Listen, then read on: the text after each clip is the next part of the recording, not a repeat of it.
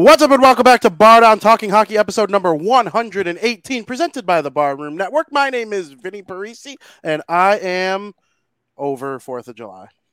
Really? I had a great 4th of July. Yeah, it was fun. Like, you know, um, I'm ready for bigger and better things. 4th of July used to be on my Mount Rushmore of holidays. I don't know if it is anymore. I'd have to think about it. Probably isn't, but I enjoy it. We went to see fireworks last night. That's the first time me and G ever went to see fireworks together. Wow! And all that time, you never saw fireworks. in, in almost six years, we've never went and seen fireworks together. Wow, that's crazy. That's fun. Um, did you watch the um hot dog eating contest? No, I did not. It was a disappointment though, so I'm kind of glad I didn't. I lost. I lost money. He uh he only ate what 62, Only. I mean, yeah. But for him, oh that's like really bad for him. He Well, holds the record at 76. Joey Parisi and I split a bet on over 71 and a half hot dogs. We both lost. So, but I do have, before we bring on our guest, I do have a bit of like a funny statistic. Most championship titles by a sport. The most Super Bowl wins belongs to Tom, as an individual, belongs to Tom Brady with seven. The most World Series titles belongs to Yogi Berra with 10. Big Devils fan, Yogi Berra. The most Stanley Cups, Henri Richard won 11 of course, the great um, Maurice Richard, the Rockets' brother. The most NBA titles, Bill Russell with 11. And leading them all, the most mustard belts, Joey Chestnut with 15. He actually, I was reading, he held, he holds a ton of world records, and he actually holds the most hard boiled eggs eaten in like six minutes at like 181, which is like ridiculous. Like his gas must smell terrible. Horrible. And it was canceled, and then it wasn't. The Lightning, you know, it, it was just a mess, but he ended Yeah. up getting it done. Um, Joey said the rain delay screwed us out of hitting the over, so we'll see what happens with that Really? going forward. But we have a very special guest, and we're going to get to our very special guest in period number one. Welcome to period number one, where we're going to talk about, you know, just a bunch of stuff, a bunch of stuff with somebody I admire deeply. I've been following them on Twitter for a very long time. Um, and then I noticed, I think it was like last year, the year before, I noticed that because I had a new Twitter account from the one I had way back in the day, I wasn't following him anymore. And I was like, wait a minute, I got to be following this guy. Of course, I'm talking about um, Dan Rice. Dan Rice covers the New Jersey Devils and women's hockey. Dan, how you doing? Frank, are Uh, you unable to hear Dan? No, I can't hear Dan. But Oh, you're you're going you're like blocky too. Something's going on. Yeah, I have no idea because last we were having mic's this issue with we were having this issue with Dan during the pre-show. So let's see if we can get that all figured out. He's muted. He's unmuted. I have no idea what's going on. It was working with Dan. Frank, do, can you see like levels or anything like that, or does it not show that for you? Yeah, it says he's at 100. I have no idea what's going on. He was working a little bit, and then he wasn't. I have no clue what's going on. Um, Maybe re get out and get back in. I- Yeah, try try that, Dan. Try um exiting the Streamyard link and relogging right back Sometimes that's all you need. But I mean, if you tuned in back in October, Dan might be a familiar face for the people watching. Um, he's a Devils guy. Uh, you know Absolutely. more about him. Well, last time we had Dan on, we kind of agreed, like, yeah, the Devils might be okay, hmm right? And can you say they were okay this year? I just can't believe that was October. That just doesn't seem right. What do you mean? It just seems like it was a lot sooner than that. Like Do we have after- Dan? Check, check. Can you hear me? Yep. Hey, it worked. Sometimes turning your phone off and turning it back on. That's what they tell me at the Apple store. Technology by the balls. Yep. Yeah, they got you by the balls. I know. Dan, how you doing? I'm doing all right. Thanks for the intro. Um, I was gonna say before I was uh, not able to be heard. Uh, I don't know what the future holds for women's hockey. That's a whole nother conversation. But I appreciate the intro. Uh, you guys were talking about hot dog eating. I don't know if that's really a a, a sport. That's again for another show. Uh, and you mentioned Yogi Berra. Um, first couple of years I was covering the Devils. Uh, his granddaughter Lindsay Berra was also covering the team. Uh, she covered hockey uh, in general. I think just in this area for ESPN magazine or ESPN.com or something like that. So small world. Uh, the hockey world is always super small, and and just kind of wanted to finish that thread there.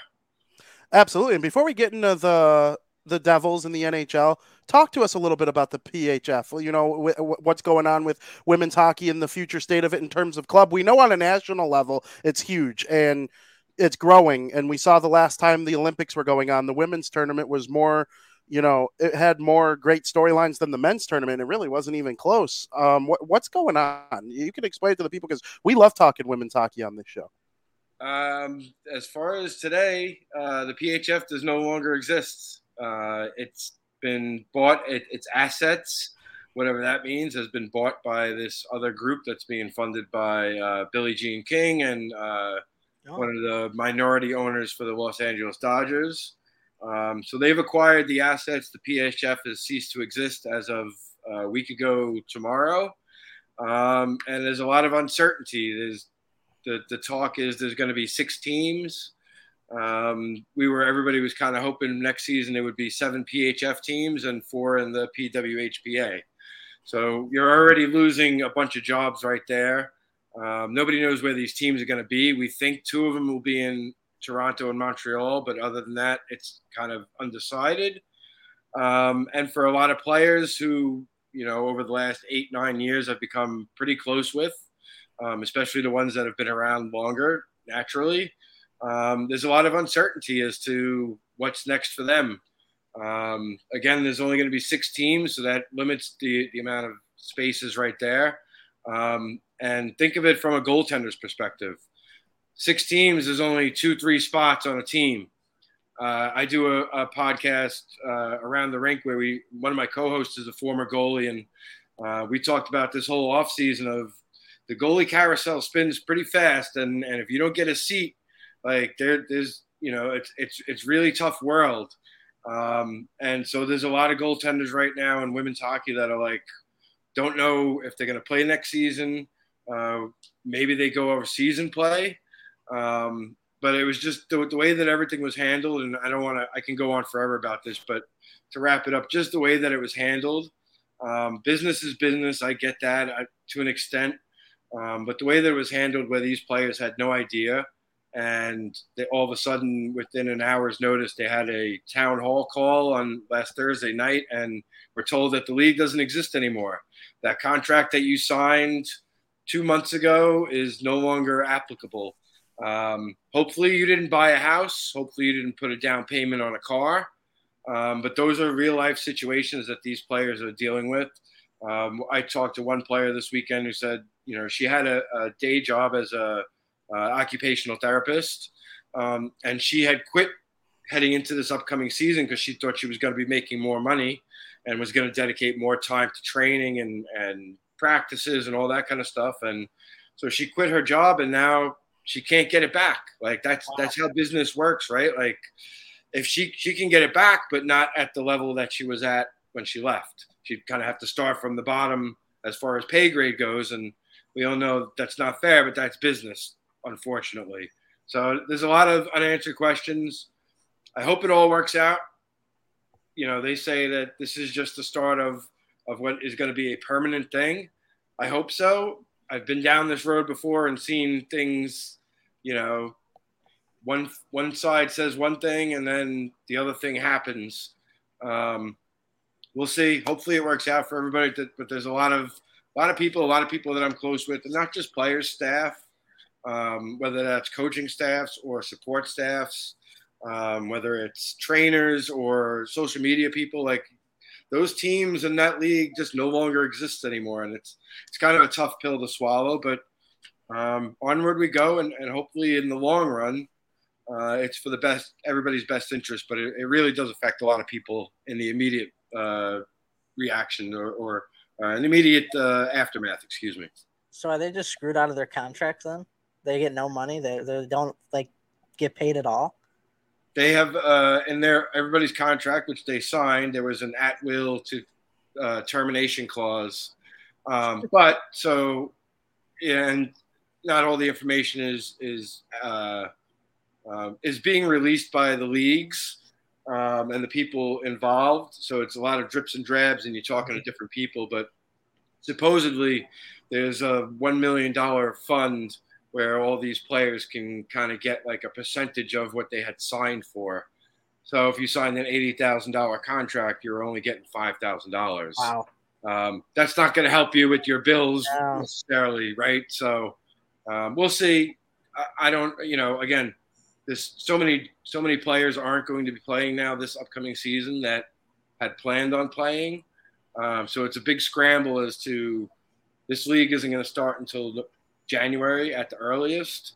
Um, and a lot of players that I know they've they've already signed or are looking to sign for overseas, play in Finland, Sweden, uh, Austria, uh, Switzerland, all, all, all places where they have professional women's leagues. So uh, hopefully they, they're able to get gigs there.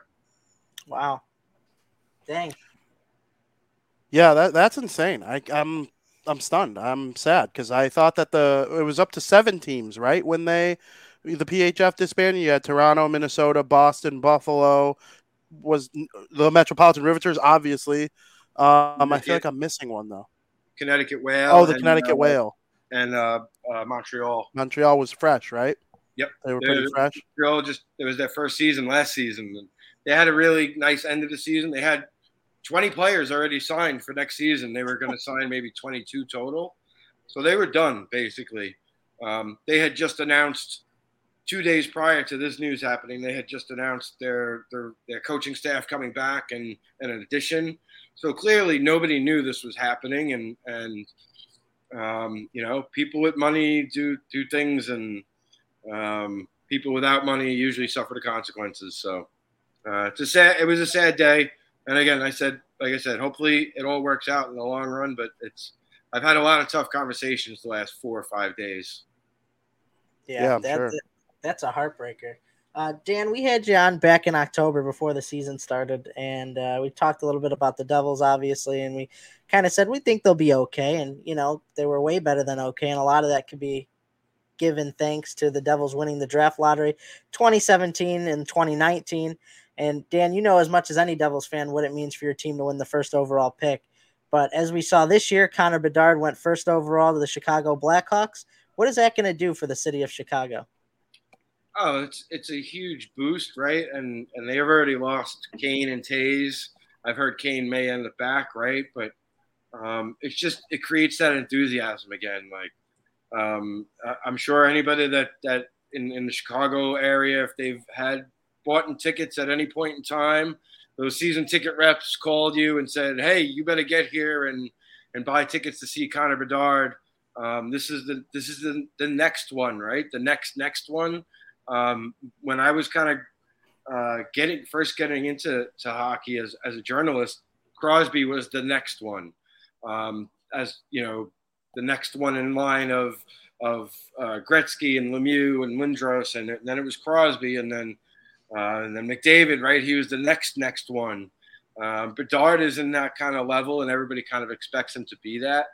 Um, it's going to be one of those guys where it's worth the price of admission to go to games. And I'm sure in Chicago, you you, you guys know like um, Patrick Kane brought a lot of people into the stands the way that he played the game and and uh, the skill set that he had. Uh, there's a lot of those, that similarity with, with Bedard and what he can do for the franchise. It, it can't be just him though. Ha- you have to have pieces around. Um, but it's a really good starting piece to to kind of be like, this is one of our foundations. And as covering the Devils, we've kind of seen that where they got Nico in 2017. Um, that's kind of the first pillar that you lay down. They did some really good drafting. They were able to, get Jesper Bratt in the same draft, I believe. Um, didn't know it at the time, but now he's kind of one of them pillars too. Uh, two years later, you get really lucky again. You get Jack Hughes. That's another pillar right there. Um, they end up trading Taylor Hall. They get a, a player like Dawson Mercer uh, as, as a part of the package that they got. Um, and now you start to see all these pieces developing and growing together. Um, I, I had a lot less uh, angry interactions with, with Devils fans this year um, because the team was really good. And when the team is really good and when the team is winning, there's a lot less shit to, excuse me, there was a lot less stuff to complain about. Uh, and everybody's kind of like on the same team again. Um, but for a couple of years, it was, you know, a lot of me saying, just, just wait, just let these kids grow. 21 years old, 19 years old. You have to let them grow into develop into just more mature players, more mature bodies. Um, Bedard is going to go through that a little bit. Like he's going to get pushed around. He's I've seen him. He's a little bit of a slight kid. His speed will, will alleviate a lot of that. But we see with Jack Hughes in New Jersey, like he can get away from most of the the checks. Sometimes he can't, um, and he's been real good at, at taking the hit, getting right back up. He doesn't complain to the referees, um, which was something we saw with Crosby when he first came into the league. Crosby was known as a kind of quote unquote crybaby and uh, kind of always whining and you know he would take a penalty and he's screaming at the official from the penalty box. Like it's it's not easy to go you know just jump into the NHL like this is a man's league. Um, but Bedard is going to be a really good player and and um, I like some of the, the the veterans that they've put around him. Taylor Hall would be great for him to to kind of go through that. They had that here with, with Nico when when he was drafted uh, first overall. He's able to have a Taylor Hall to lean on. He's been through those experiences. Um, they bring in a Foligno, right? That's another guy that, that's been through. He's been an NHL captain. Like um, he'll have the insulation to make sure that he's doing things the right way and and progressing the right way in his career. But um, I know I'm excited to see him when he when they when Chicago comes to town. Like that's that's one of the games where it's like it, it's you know sometimes I, I might say to myself, ah, it's Florida. Like I can miss that game. Like um, if I have something to do or, or you know I have work to do or something like that. I'll make sure I'm at the I'm at the rink to see when Chicago comes to town, uh, just because he's that kind of player. Yeah, for sure. And Taylor Hall might help them win Max Celebrini with his lottery luck. Um, Jack Hughes, he might not be considered like the next one, like he was never touted quite like McDavid or even Matthews, but he was up there. People were pretty high on Jack Hughes when he was coming out of the development program, and he was the consensus number one pick, set all sorts of American records playing with that team. He skipped right over college. He probably could have played a year at Michigan and might have done him some good early on, but you know, it ended up being all okay. This last season, he really exploded. And I don't think there's a doubt in anybody's mind now that Jack Hughes is a superstar in the NHL. What did you see from him this season from your vantage point? He just grew. Like, he, he got used to the NHL. Like, he, he's, like I mentioned, like, he, he, he'll take the hit to make the play. We saw that a couple times. I think just the one that sticks out to me is he took a hit against the wall uh, made a kind of a blind pass to Dougie Hamilton, right? And and that was Vegas, I think, overtime winner, right? Yep, like, yep.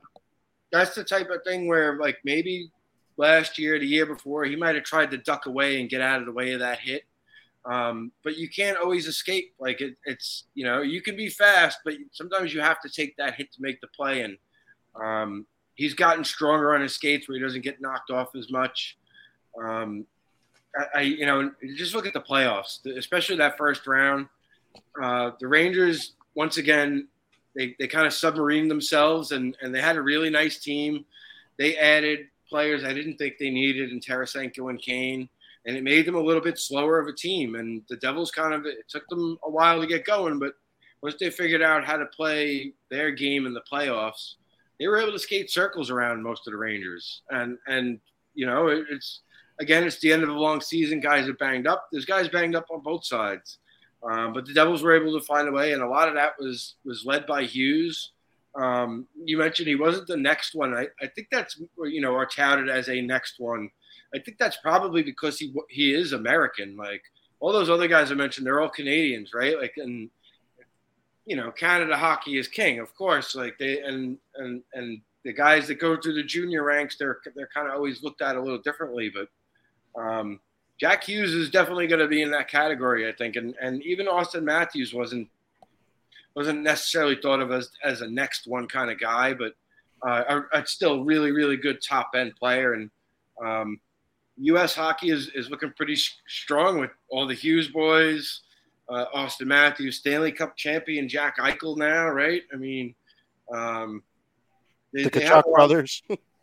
yeah, yeah, they have they have a lot of of, of really good up and coming players, and it's kind of led as one of the, the top young guns is Jack Hughes, and um, he just consistency too. That was another thing this year, very consistent game to game. Um, he's not always going to get the shots on goal, and I kind of love when he doesn't have to play center. Uh, putting him on on Haula's wing, I thought was a genius move where he doesn't have to worry about those defensive maybe responsibilities. You kind of let let Jack be Jack. Like he he has a really good hockey IQ where he's able to read the game. Um, and you just have to look to that. I think it was game three against the Rangers, the early breakaway goal that he scored. Like that's a play that they run over and over again during the season where he's just kind of circling at the top. And, you know, I think it was Siegenthaler just kind of chucks the puck in the middle of the ice. And uh, Hughes is smart enough to know if he's got to step, step on a guy or, or not. And I think he had two steps on, on whoever that, that poor soul of defenseman was that he smoked. Um, but he's able to really make a difference. And, and, and that, that was a huge, huge goal, I thought, and kind of shifting the momentum in that series where like the Devils finally had a kind of a lead, um, and they were able to kind of play their game again in playoff hockey. Like it, it's going to be different than the regular season.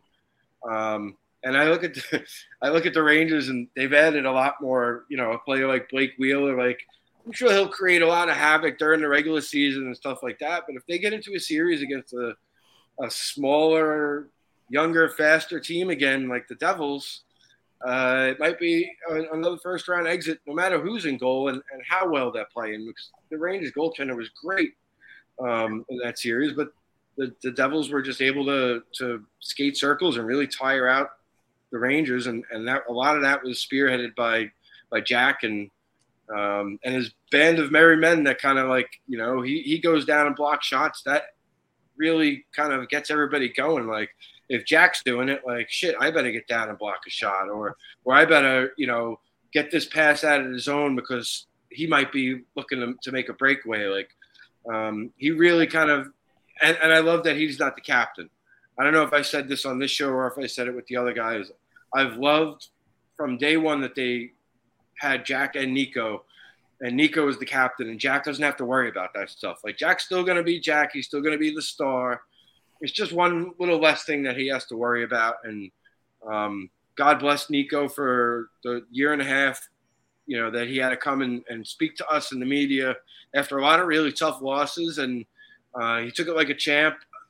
Not everybody can can go through that and and deal with those things. And um, I, I again, I just I love the fact that Jack can just be his own player and doesn't have that little extra burden of, of uh, having that C on his jersey, as as silly as it sounds. No, it makes sense. Um, I want to touch on the draft a little bit more, though. Um, the Devils did not have a first round draft pick this year, but instead they had five other picks. They drafted a second, a fourth, a fifth, and I believe two sixth round picks. What are some of the takeaways from these players that were added to the team's farm system? Because it's dwindling they've become a better team and the farm's being depleted, but added five more players to the system. What does that mean to you guys? For me, it's just more depth. Like the draft, I know I'll always say this, it's a crapshoot. Like, you know, the Devils, I mentioned Dawson Mercer, they, they picked him, right? Vinny can correct me if I'm wrong. They picked him after Alexander Holtz in that same draft. He was the second of three picks. Right. So if, if you go back and you redraft that, right? Holtz probably isn't even a first rounder. Um, no, he probably goes. He probably goes ahead of Lafreniere, who went first.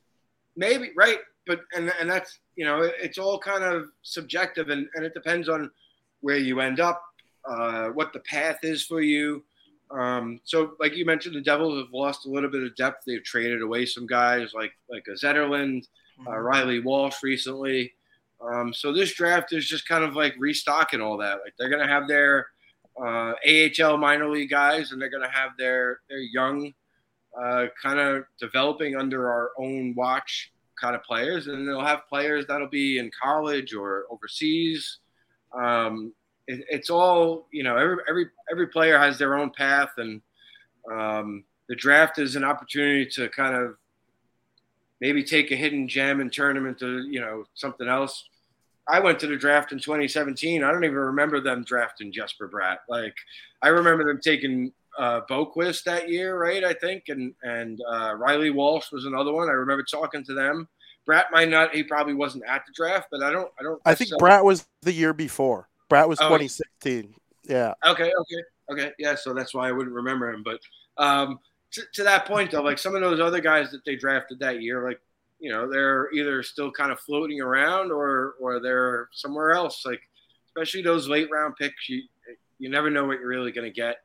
Um, it could be Jesper Bratt. Uh, it could be Alexander Holtz. Like you, you don't know. Like, and you know that's not to crap on Holtz. Like he's still a really, really 21, uh, still a really young player. Still has a, a, a bright future. It might not be in New Jersey. It, it you know you look at the the amount of uh, wings that they have now. Like where does Holtz fit? Like does it make sense to keep him on the roster to play him third or fourth line minutes? or be that spare forward uh, like he was at the start of the season? Like, or does it make sense to have him in the minors to play top line AHL minutes? Um, or does he end up, you know, somewhere else? Like maybe his best path is on another team that isn't where the Devils are at as far as um, their trajectory and their upward arc because they're, they're clearly going up. And um, I, th- I think they're going to be, you know, you can never say for sure uh, but it, it really does feel like this is the beginning of a five, six, seven year run where they, they make the playoffs every year. And um, and then what, all you got to do is get in. After that, it's kind of uh, you roll the dice, and everything depends on matchups, depends on injuries, depends on goalies playing out of their minds. Like there's, there's so many, you know. Adin Hill wasn't the best goalie going into the playoffs last year, right? I mean, so um, uh, a lot can a lot of different things can happen. You just have to get in. Um, they don't have to finish first in the division. They don't have to be the last wild card. Like it doesn't matter. They just have to get in. Mm-hmm. And then after that, it, it's you know they should be able to again, barring injury, they should be able to be. This should be sustainable over at least five to six, seven year span. Hundred percent. I haven't really ranked the prospect farms yet it's kind of still a little too close after the draft. I think the Devils would probably fall five, six, seven, and Luke Hughes and Simon Nemec are kind of holding them afloat. I do think once those guys graduate, the Devils prospect farm probably does fall. I honestly think it could fall like 10, 11, 12 spots in the whole league once those two. I mean, you have two of the. I honestly think they're probably the two highest rated defense prospects in the league right now. And, you know, Korchinski in Chicago, Lane Hutson in uh, Montreal, those guys will have something to say about that too. But those guys are probably the top two. Have you gotten to watch Nemec at all? I know we've all gotten to see Hughes play just a little bit. Um, he played the final two games of the season, and then he he really started to make an impact in the Carolina series after not touching the ice in the Ranger series. What's your takeaway on those two guys so far? Uh, yeah, Hughes again. You could kind of echo the statements about his brother. He's the real deal. Um, to see him be able to do some of the things he did and know that he's just uh, is he 19 um, i mean man like like when he gets some seasoning when he fills out a little bit um, he's going to be really really fun to watch uh, Nemec I haven't seen as much of as, as Hughes um, uh, and and Nemec I haven't seen in person since preseason um, side note, one of the the silver linings of of the PHF no longer existing is I'll have a little bit more free time to maybe go up to Utica and and see a couple of games there, or when they come a little bit closer into the if they have some games in Pennsylvania or Connecticut, I, I can make trips over there. Um, but th- those are those those are going to be two linchpins on their back end for the next five years. And you're right. Once they've become regular NHLers, the, the prospect rank will drop. That's okay. Like you just kind of need to keep restocking that cupboard the next couple of drafts, uh, make some shrewd moves, um, find maybe a, a, a, good player on waivers here or there that you can uh, end up keeping in the minors or, or something like that. Like uh, I was surprised they didn't take Zadina, who was on waivers from Detroit, um, just to you know, and I think maybe maybe they figured, well, we already have Holtz. What do we need that? Because it's like the same thing. Um, I think they're both kind of players in the same boat where you, they just really haven't found their their footing or their path, um, and maybe they're not in the right settings. And um, if they make a one for one swap, I want to take credit for it now, but I don't think that's going to happen. Uh, but just saying, like you know, the, the Nemec, I think is, is going to be a big, big piece of their future, and that's why they let Ryan Graves go, right? That's why they traded Damon Severson and let him go. Um, I think they're they're going to be really really good. Again, no injuries. Um, they have to find a little bit more consistency in the goaltending when it comes to the postseason. But during the regular season, they got exactly what they needed. Where it was just make a save. You just have to make like some of the like the just average saves, and you're going to keep this team in games, and they're going to score. They have the firepower to score, and now they have even more. They have Timo Meier is going to have a full camp. Um, Tyler Toffoli is going to have a, a, a, full camp. He's not coming in halfway through the season. Like, um, they've kept a lot of the pieces together, so there's not going to be a big learning curve. You know, camp starts, they're going to hit the ground running and uh, try and be better than last season. Yeah, I yep. think the Devils are going to be just fine. I think they're going to be a pretty good team. Um, you know, they've made a lot of offseason moves so far their two biggest, and you mentioned Timo Meier, is them re-signing Timo Meier and Jesper Bratt on eight-year deals. I mean, what does that mean to you for the Devils? It means I'm going to have some familiar faces for the next eight years in the locker room to talk to, uh, which is always a good thing because um, it was kind of sad at the end of this year, you know, saying goodbye to Severson. We kind of knew um, the writing was on the wall, and there you can kind of read the room and – unless there was a major trade, like he wasn't going to be able to be a part of this anymore. So it was just a matter of like, hey, thanks for always being a stand-up guy and and coming out and talking to us when he, he played a lot through a lot of tough tough seasons, tough nights, uh, often where he was the goat, and whether it was an own goal or a bad turnover, uh, he always came out and and uh, made time for us. So you appreciate that. Mm-hmm. Um, for these guys to to commit for eight years means that they want to be here, means that the group wants to stay together. Nobody's making over $10 million. Correct me if I'm wrong, right? Like on the uh, uh, average season, right? So nobody's really broke the bank where you have kind of have to start letting people go to fit other people in, kind of like we've seen with Tampa, where um, they've had to do a lot of gymnastics to kind of keep their team together. Mm-hmm. Um, I look at Tampa. I look at even the past Pittsburgh teams that, that won the, the I guess the last the 2010s right uh, or 20 2007 to, to the 2010s um, where they were able to keep kind of their core players together and you just kind of add pieces around now Pittsburgh Pittsburgh would go kind of go all out and it was like oh let's go get Marian Hossa this year and let's go get um, um, Phil Jarome, Kessel Jarome Iginla this year right let's go get this guy they've always kind of went out and and and maybe the Devils will do that eventually, um, but to lock up your wings for eight years, Meier and and Bratt, like,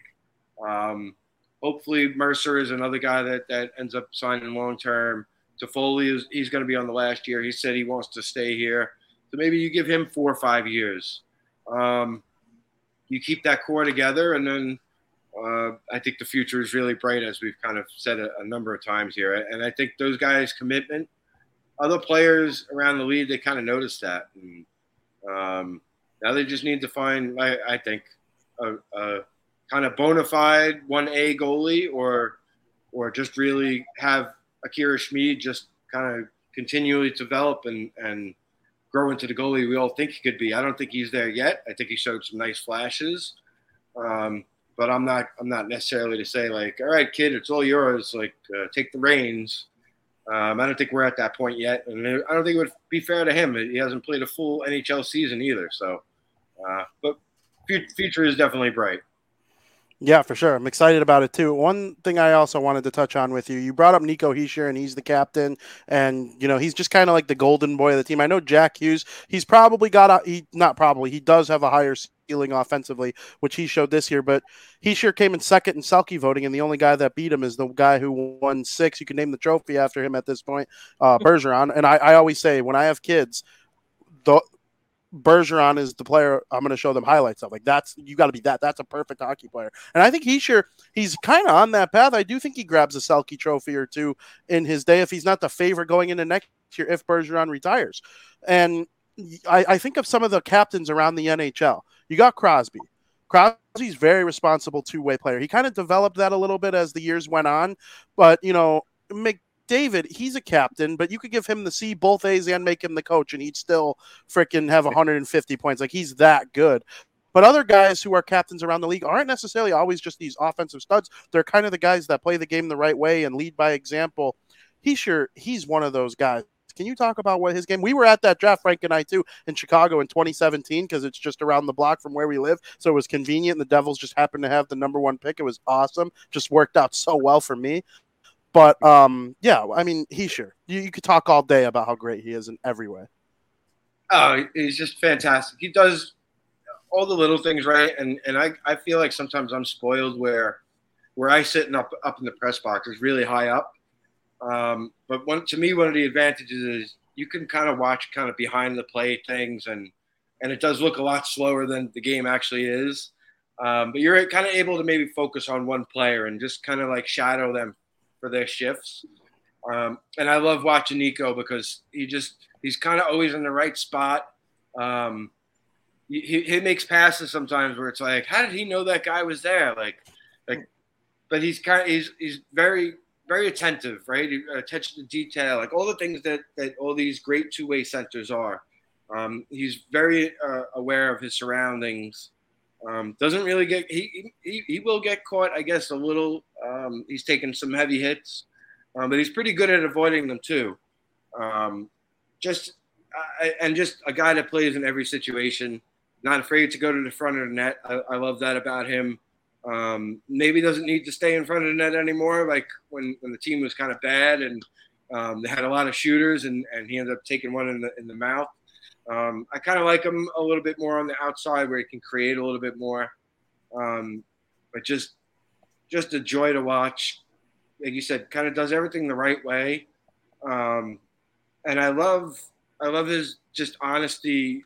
Uh, again, as a journalist, as somebody who deals with him kind of almost on a night to night basis, because a lot of nights he is available to us to speak.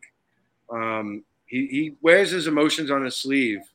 Uh, when they lose, it, you could see it in his face that it hurts him, and and you know some guys you can't always say that about. And I'm not not going to throw anybody under the bus, like not saying the guys don't care, but um, he maybe he maybe Nico cares a little too much. And I think that's a good thing, though. I, I think caring is is is a really good asset to have, and um, and I think it makes guys want to, you know, follow him into battle. For you know, if you want to use that cliche, um, there's no question that's his. He's he's the leader of that team, and and that team, he you know, they follow his lead.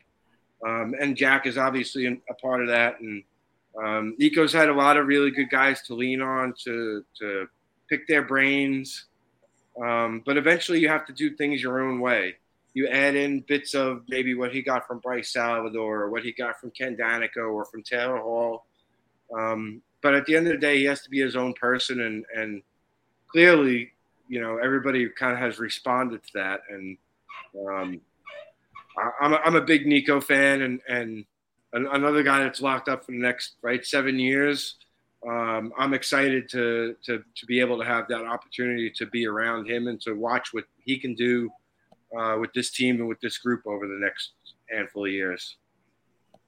Dan, the Devils had the best season to season turnaround in NHL history. It had to be a blast to watch. I know Vinny was having a blast watching it. I'm sure you were having a blast watching it. Is this something we could expect from the Devils this year, or are your expectations a little bit different coming into the year? I don't think they're going to set a record for the biggest improvement again. I, I, I think that's what, what would they need to have? Like a hundred and a hundred and lose like one game or something. Like, yeah. Um, my expect. I mean, it, there's still, I'm sure, a couple of moves that need to be made but we have an idea what the team's going to look like. I think, right? I don't think there's going to be that many surprises. Um, I expect kind of a, a, cross between last year and what I expected this year, or what I expected last year, which was be in contention for a playoff spot. Like some teams are going to get better that were behind you. Um, some teams that were in the playoffs are going to get worse. I don't think Boston's going to be what they were. Um, there's no way they're duplicating that. Uh, I don't think Florida is going to maybe necessarily have the type of team that they had last season. You know, a bunch of guys are hurt, right? So um, they traded a couple of pieces. Um, I, Florida was a team where they honestly really surprised the crap out of me, where I didn't think they had a chance.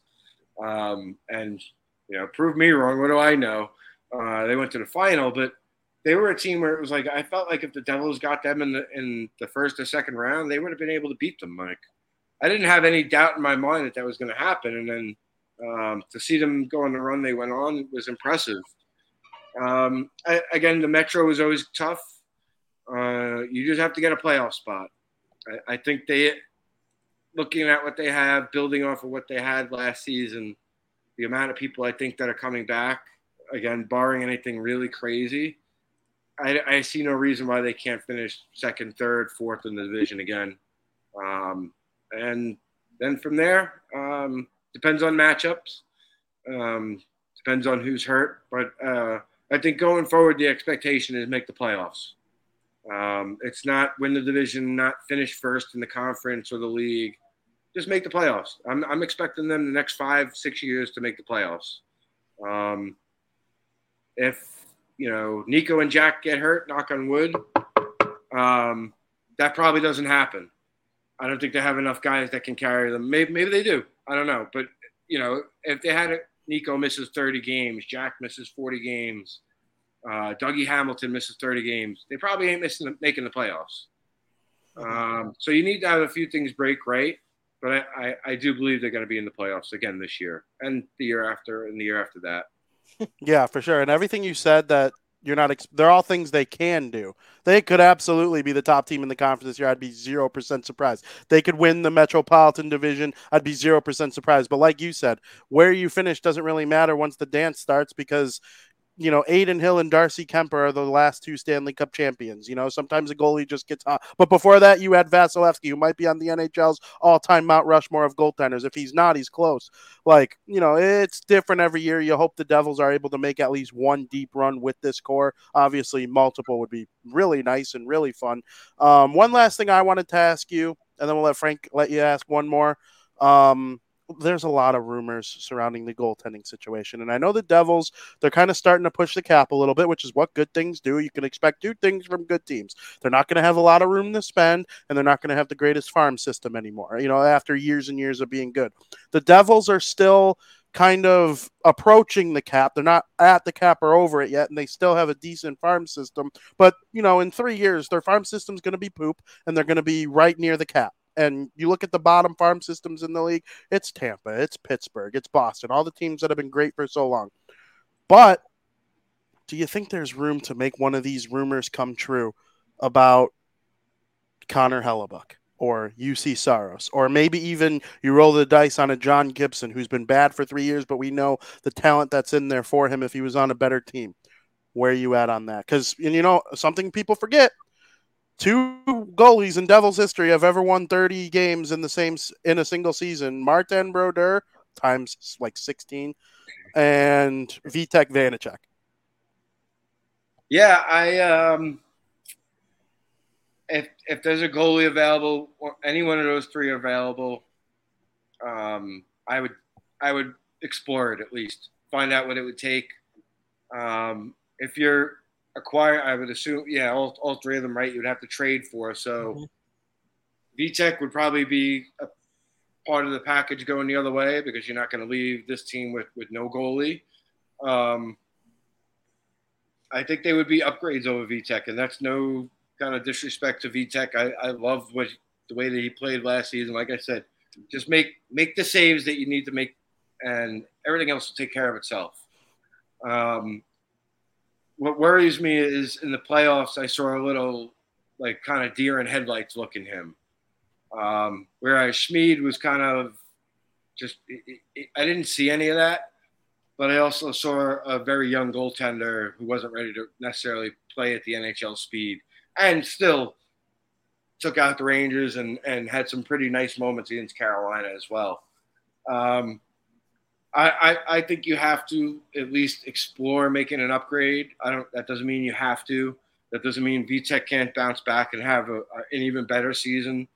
Um, if he can win 30 games again this season, that, that's a good good starting point. And you just got to get another 15 to 20 maybe out of out of your other goaltender, or or you got to pick up a lot of loser points. Um, but he's just got to keep them in games. I, I I've kind of always liked Hellebuyck. I understand the concerns about maybe the, the the financial aspect of what he wants or what his deal is or what it's going to look like. Um, but I feel like if you added any one of those three, um, the three of us and a lot of other people would say the Devils are Eastern Conference, if not Stanley Cup favorites. You look at the moves that they made, keeping that team together, keeping Meier for eight years, adding Foley, Like their top nine is almost unmatched. Uh, you know, there's there's a couple of other teams that can kind of go toe to toe with their top nine, but not a lot of others. The defenses, they're not like the, the shutdown defense like like I grew up watching, but they're they're they can do the job. Um, I don't think Dougie's winning any Norrises, but he doesn't have to. Like that's not why he's here. Um, if uh, again, if, if you added a Gibson behind these guys, a Hellebuyck, a Juuse Saros, it's it becomes cup or bust. Then then you ask me that question, what's my expectation? I say it's not just make the playoffs, it's cup or bust because that's that's really their their their weak spot, and it's not really a weak spot. It's just a kind of a sore spot, I guess, is is the goaltending. But they're perfectly capable of, like they were last season, getting them to the playoffs. And then again, it's you know anything can happen. Vin, I'm glad you asked about the goaltending. You know how I feel about the goaltending. I'm glad Mackenzie Blackwood's off the team now. I think he was weighing him down in all honesty. Um, but let's just say, for the sake of conversation, Devils are the 2024 Stanley Cup champions. On the road to winning the Stanley Cup, or just throughout the season in general, who is the biggest threat to the Devils next season? Oh, you mean like other teams? Other teams, it could be in the Metro or teams you think they're going to have the biggest problems facing on their road to winning the Cup if they were to win the Cup? Before you answer, Dan, I do want to know I think Blake Wheeler makes the Rangers better against everyone they will play next season except for the Devils and the Hurricanes. He slows them down against the Devils and Hurricanes. He, will be weak. Jack Hughes will dance floors around him. But, you know, when they play the Islanders or so and so, so I don't know if the Rangers were going to be in the mix for you. I just wanted to throw that in there. Uh, the Rangers were not uh, on that in that, that list of uh, teams that I was going to, or number of teams I was going to mention. Um, Carolina, um, just because of the way that they're coached and – they're they're kind of they're like the Devils were when I was growing up in 1995, 96, 97. Mm-hmm. Carolina is an interchangeable flock of forwards. You could move anybody up and down that lineup, first line, third line, second line, penalty kill, power play. They all can play kind of play the same role, and maybe you can't focus on one guy to neutralize, um, and that's why I think they gave them fits. The other team would be Tampa Bay. Um, you know, in that scenario, it would have to be either, I guess, a conference final or um, Tampa finishes first in the division. Devils get a wild card and they run into Tampa Bay. Um, we've kind of had go, tried to go through Vasilevskiy before, different team, um, but that would not be a fun series. That would be um, because if if they get if he gets in their head, like it's over. Like it's he, he's that good of a goaltender. Um, he reminds me a lot of Marty, where he would just kind of get in people's heads, and um, it, it, forces you to hesitate and maybe not get as good a shot as you would want, or you hesitate and the shot goes wide, or uh, he just Jedi mind tricks the crap out of you, and and he's big too. Like, and and when you do get a good shot, like he's usually in position to swallow it up, like um, those those would be the two teams that worry me that they if they cross them at any point in in the postseason. That that's a really really tough series that I would probably give the advantage to the other team. Um, anybody else, I'm probably picking the Devils in seven, uh, just to play it safe. Wow, seven.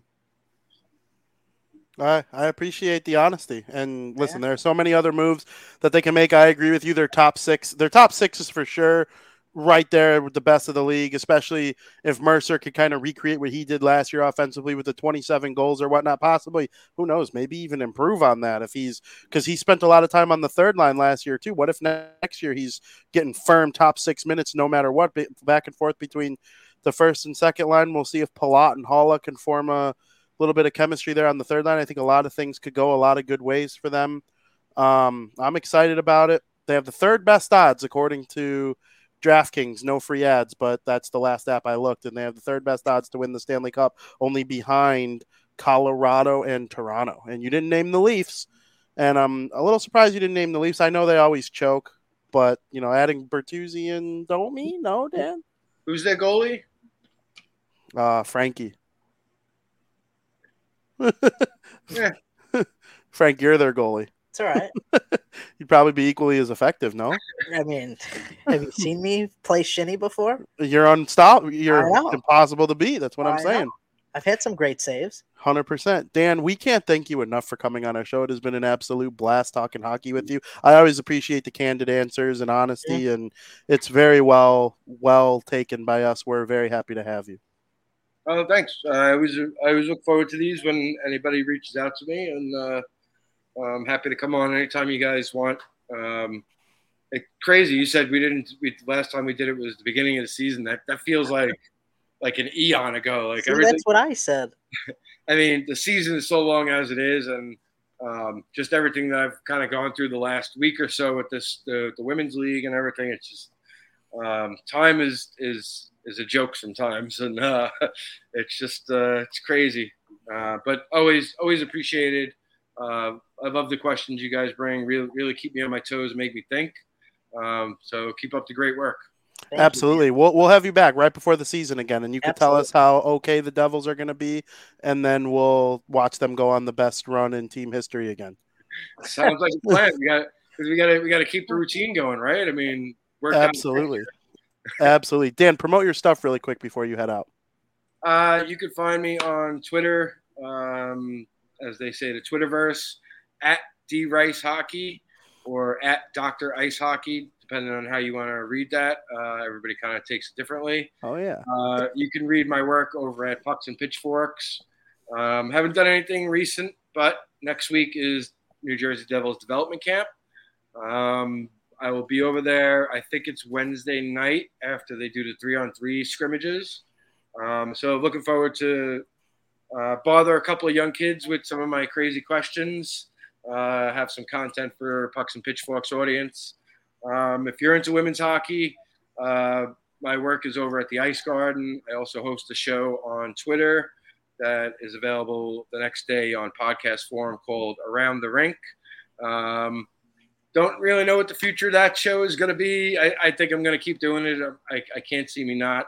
Um, just going to have to pivot a little bit and uh, actually have a couple of players lined up that had already signed to play overseas next season. So I kind of want to get, and they played in the PHF last season. So um, I kind of want to bring them on to get kind of get their perspective of kind of watching this all crumble from the background where, uh, you know, they, they, they were heading overseas with hopes of playing there for a year, uh, which is a great thing to do. And you get to explore Austria and Germany and the Netherlands and uh, go crazy, kids, if you could do it. But and then come back in a year and, and hope to come back to the PHF. So I'm really curious to see what they have to say.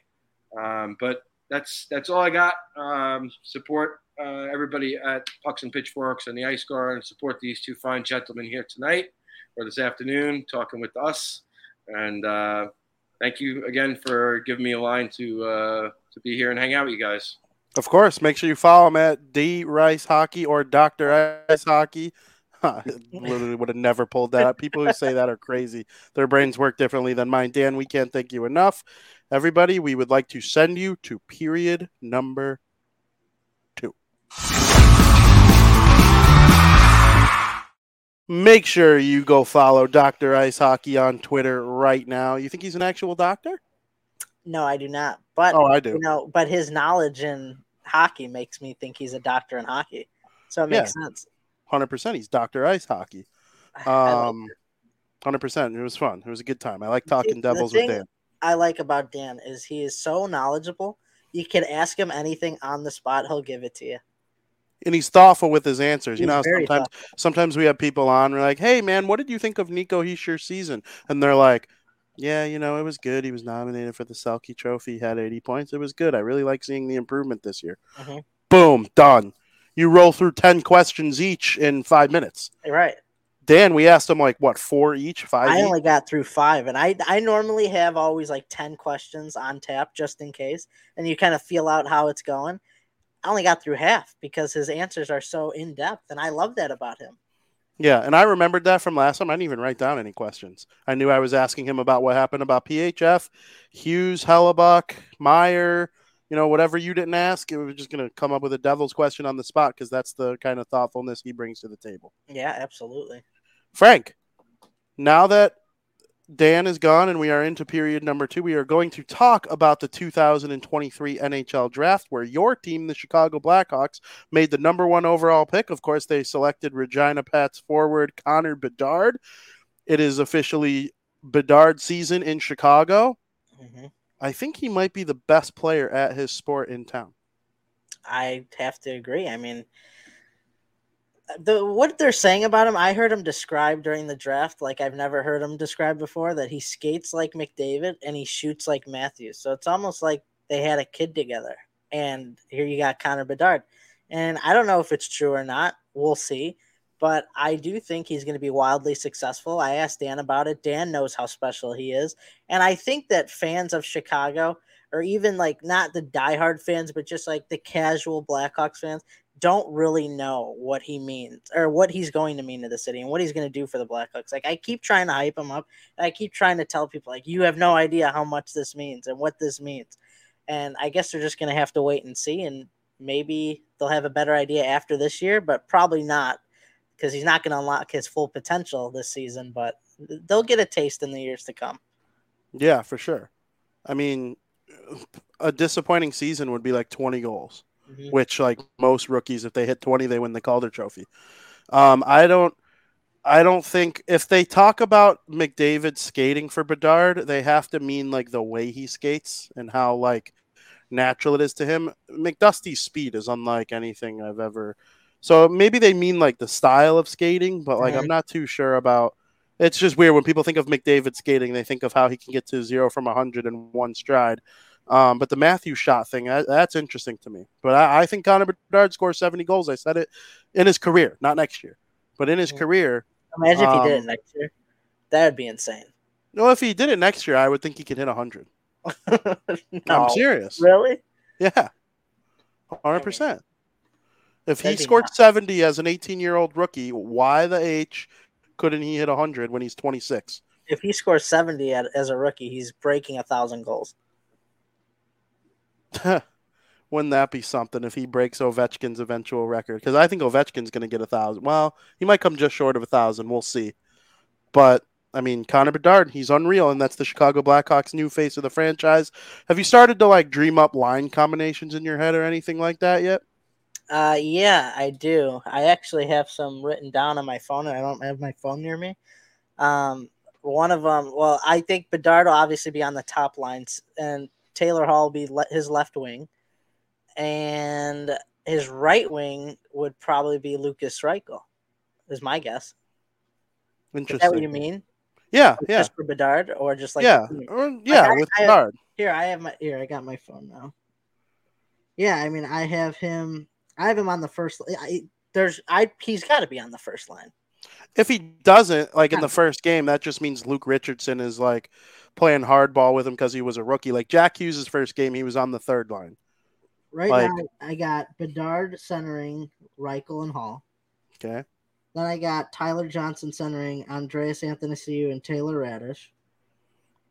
Um, the third line I got Dickinson centering Blackwell and Kurashev.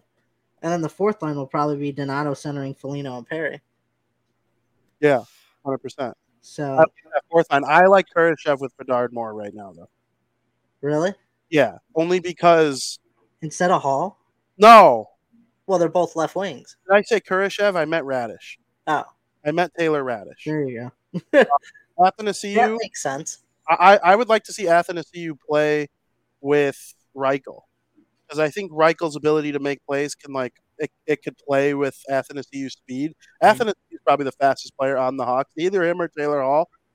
But I don't think there's a doubt that Hall and Bedard will at least start. Uh, th- they'll get together at some point. If in the first game of the season, Richardson does do that thing where they like start the rookie on the third line, I really wouldn't be all that surprised. But like we all know that Hall will eventually play with Bedard on the top line for like eighty percent of the season, as long as everybody. Absolutely, it's got to be. And it was funny because he wears ninety eight. We saw the jersey, which was kind of like only McDavid and him are the two I remember that actually had their jersey number pulled, which is pretty spectacular. What do you think about 98? I love it. I, I, like absolutely it. love it. I like it. He wasn't born in '98, which is like that's why McDavid wore '97 and whatnot. Mhm. Um, but I mean, hey, 98's a cool number. It's like a, one of those big numbers. A lot of the stars are picking the big numbers right now. Mhm. Jack Hughes is 86, McDavid's 97. Auston Matthews has not a big number, but it's like a unique number, 34. You know, I, I just think this stuff plays. So number 98 is going to be a big one in the history of Chicago sports, I think. Absolutely. 100%. Uh, right after Bedard was taken, big shakeup. Big shakeup. Mhm. And the betting lines kind of made some people think that it was going to end up being We this way. You said it, but you also didn't have the nads to like predict it. Yeah, you told me not to. You backed out. You backed out. You don't. Oh, was I holding a freaking chainsaw up to your head? I mean, I mean, no, I wasn't. You do what you want. I don't control you. Um, Anaheim with the second overall pick selected Leo Carlsson, leaving Adam Fantilli out of the University of Michigan for the Columbus Blue Jackets. I think we both like Leo Carlsson a lot. Watch him in World Juniors was outstanding for Sweden. He he could very well be an NHL star. Maybe Anaheim will look smart because I remember shitting on Columbus for taking Pierre Luc Dubois over Jesse Puljujarvi because Jesse Puljujarvi was supposed to be the third pick. It was Matthews and Laine, that was a lock, and then the third overall pick was supposed to be Puljujarvi, Puljujarvi, Puljujarvi, Puljujarvi, and you know Finnish Finnish player to the Finnish GM in Columbus. Nope, he went with Pierre Luc Dubois, significantly better player all these years later than Puljujarvi. So maybe it's one of those types of situations. Those things do happen. Right now, though, I don't see it. Adam Fantilli falling to Columbus seems like a win for them. uh, Skoke says, "I'm so pissed for the at the Ducks for doing that, and now Fantilli will be a major problem for the Hawks down the line." But um, yeah, I mean, I hear what you're saying, but you know, we talked about it last week. The odds movement was a little fishy, um, and that's not the first time odds movement has predicted things. A few years ago, with Banchero, Paolo Banchero going number one in the draft, the odds movement. Um, went in favor of him when it wasn't supposed to be him right away. So I mean, that's something you really got to take into consideration when big moments like this come around. Um, it's nothing against Adam Fantilli, but it appears that the Ducks like the pl- type of player that Carlsson is. That's why they did it. The Ducks view Leo Carlsson as more of a two-way player, and that could mesh better with the type of team that the Ducks is building. I mean, that's probably something that went through their mind. I mean, they say Carlsson's game's modeled after Evgeny Malkin and Dante Kopitar, two players that helped their team lift the Stanley Cup. So, I mean, the Ducks already have a lot of scoring capabilities with Troy Terry and Trevor Zegras. So maybe they felt that this was a piece they were missing. Some with someone with more of a two-way game. Maybe they thought the two-way game is better than Fantilli. But I mean, on the other hand, the Columbus Blue Jackets get Fantilli, and he gets to go play with Johnny Gaudreau and they wasted no time signing their future star. He already signed his three year entry level deal. Um, in most drafts, Fantilli would go one, but it was, you know, unfortunate that he was being drafted behind Connor Bedard. And, you know, there were questions surrounding on if he would go to Michigan or not, and that's not going to happen anymore. And something we also we mentioned last week was that the Blue Jackets might be the one of the most improved teams, like the Devils were, not to that caliber, but up there as being a little bit more competitive this year. And Fantilli is going to definitely help that cause for sure.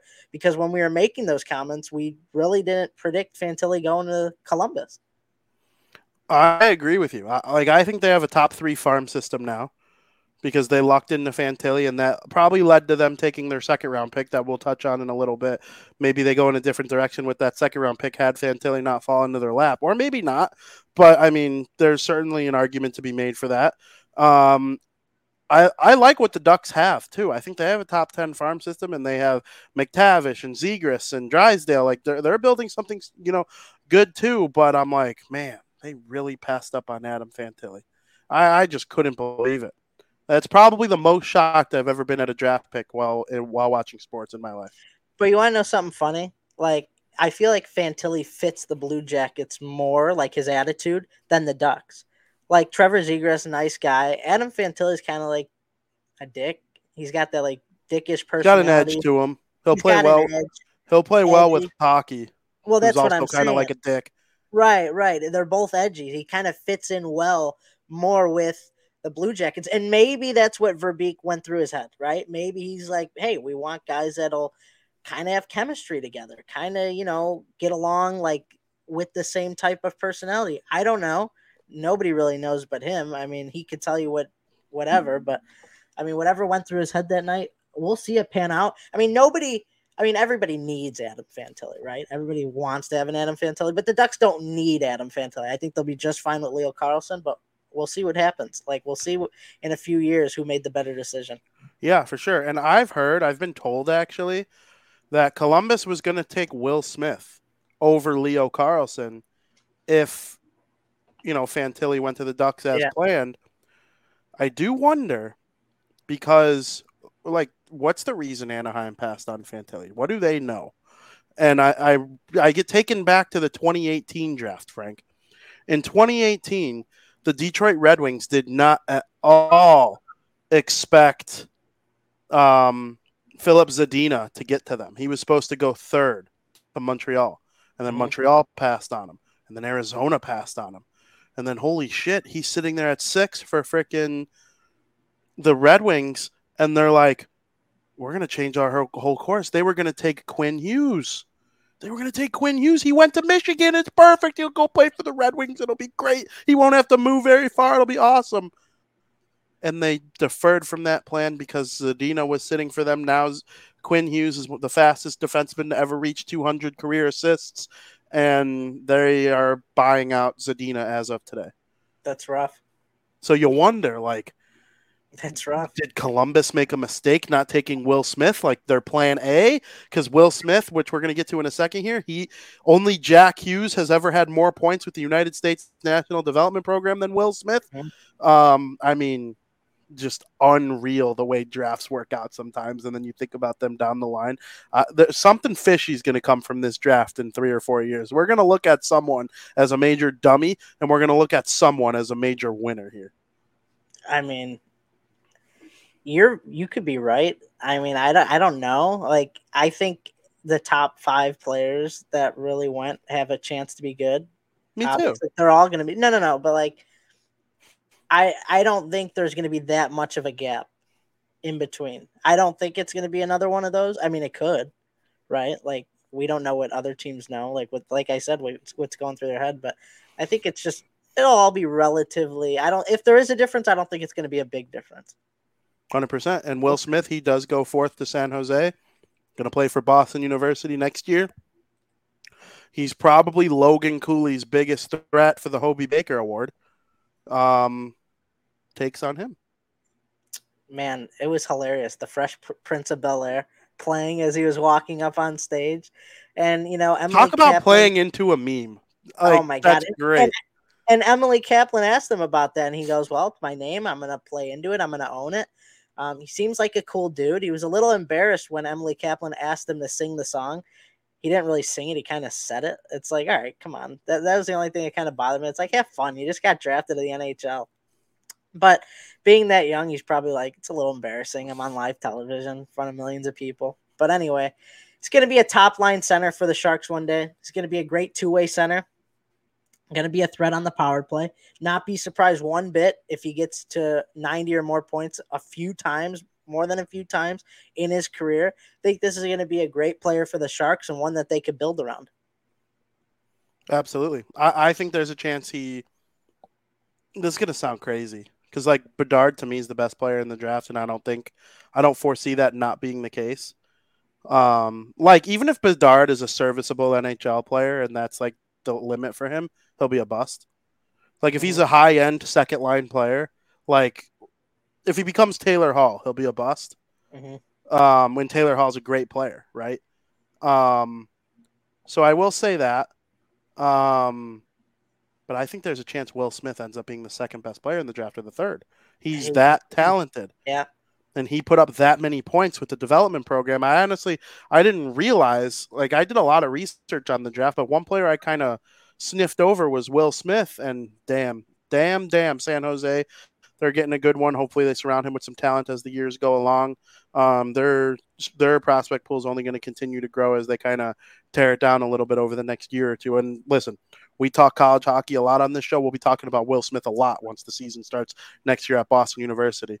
Um, or it's not Boston University, it's Boston College. I keep saying BU. Max Celebrini is going to go to Boston University. Um, and he'll compete for the Hobey Baker too. But Will Smith will be at BC, um, BC BU games. Woo! Be intense. The Beanpot's going to be awesome next year, isn't it? Yeah, absolutely.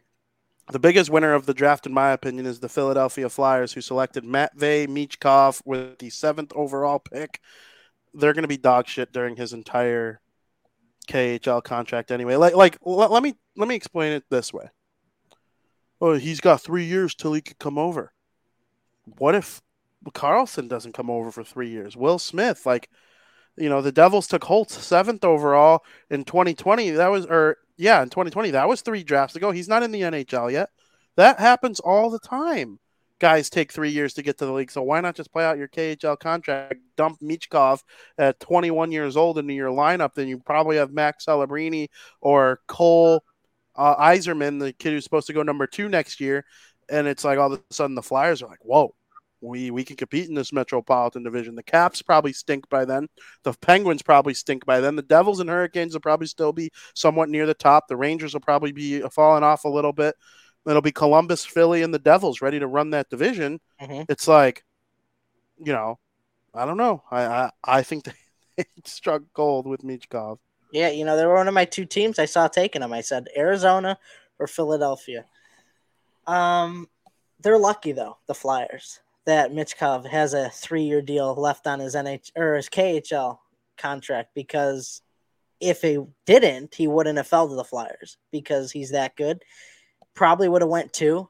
Um, and I think that's what makes people say like, "Oh, we just got to wait three years for him," is because he's so talented right now that he would be playing in the NHL if his KHL deal was up. So I think that's why people are kind of like, "Ah, man, do I not want to take him right now?" Because you know, I mean, you also never know what happens in three years, um, and that's for anybody. That's for players going to college. I mean, injuries occur, and anyway. But what I'm trying to get at is, you know, he's got a ton of talent. They don't have a the Flyers don't have a player on their team like Michkov right now things are going to look a lot different when he's ready to come into the league and ready to contend with the Philadelphia Flyers.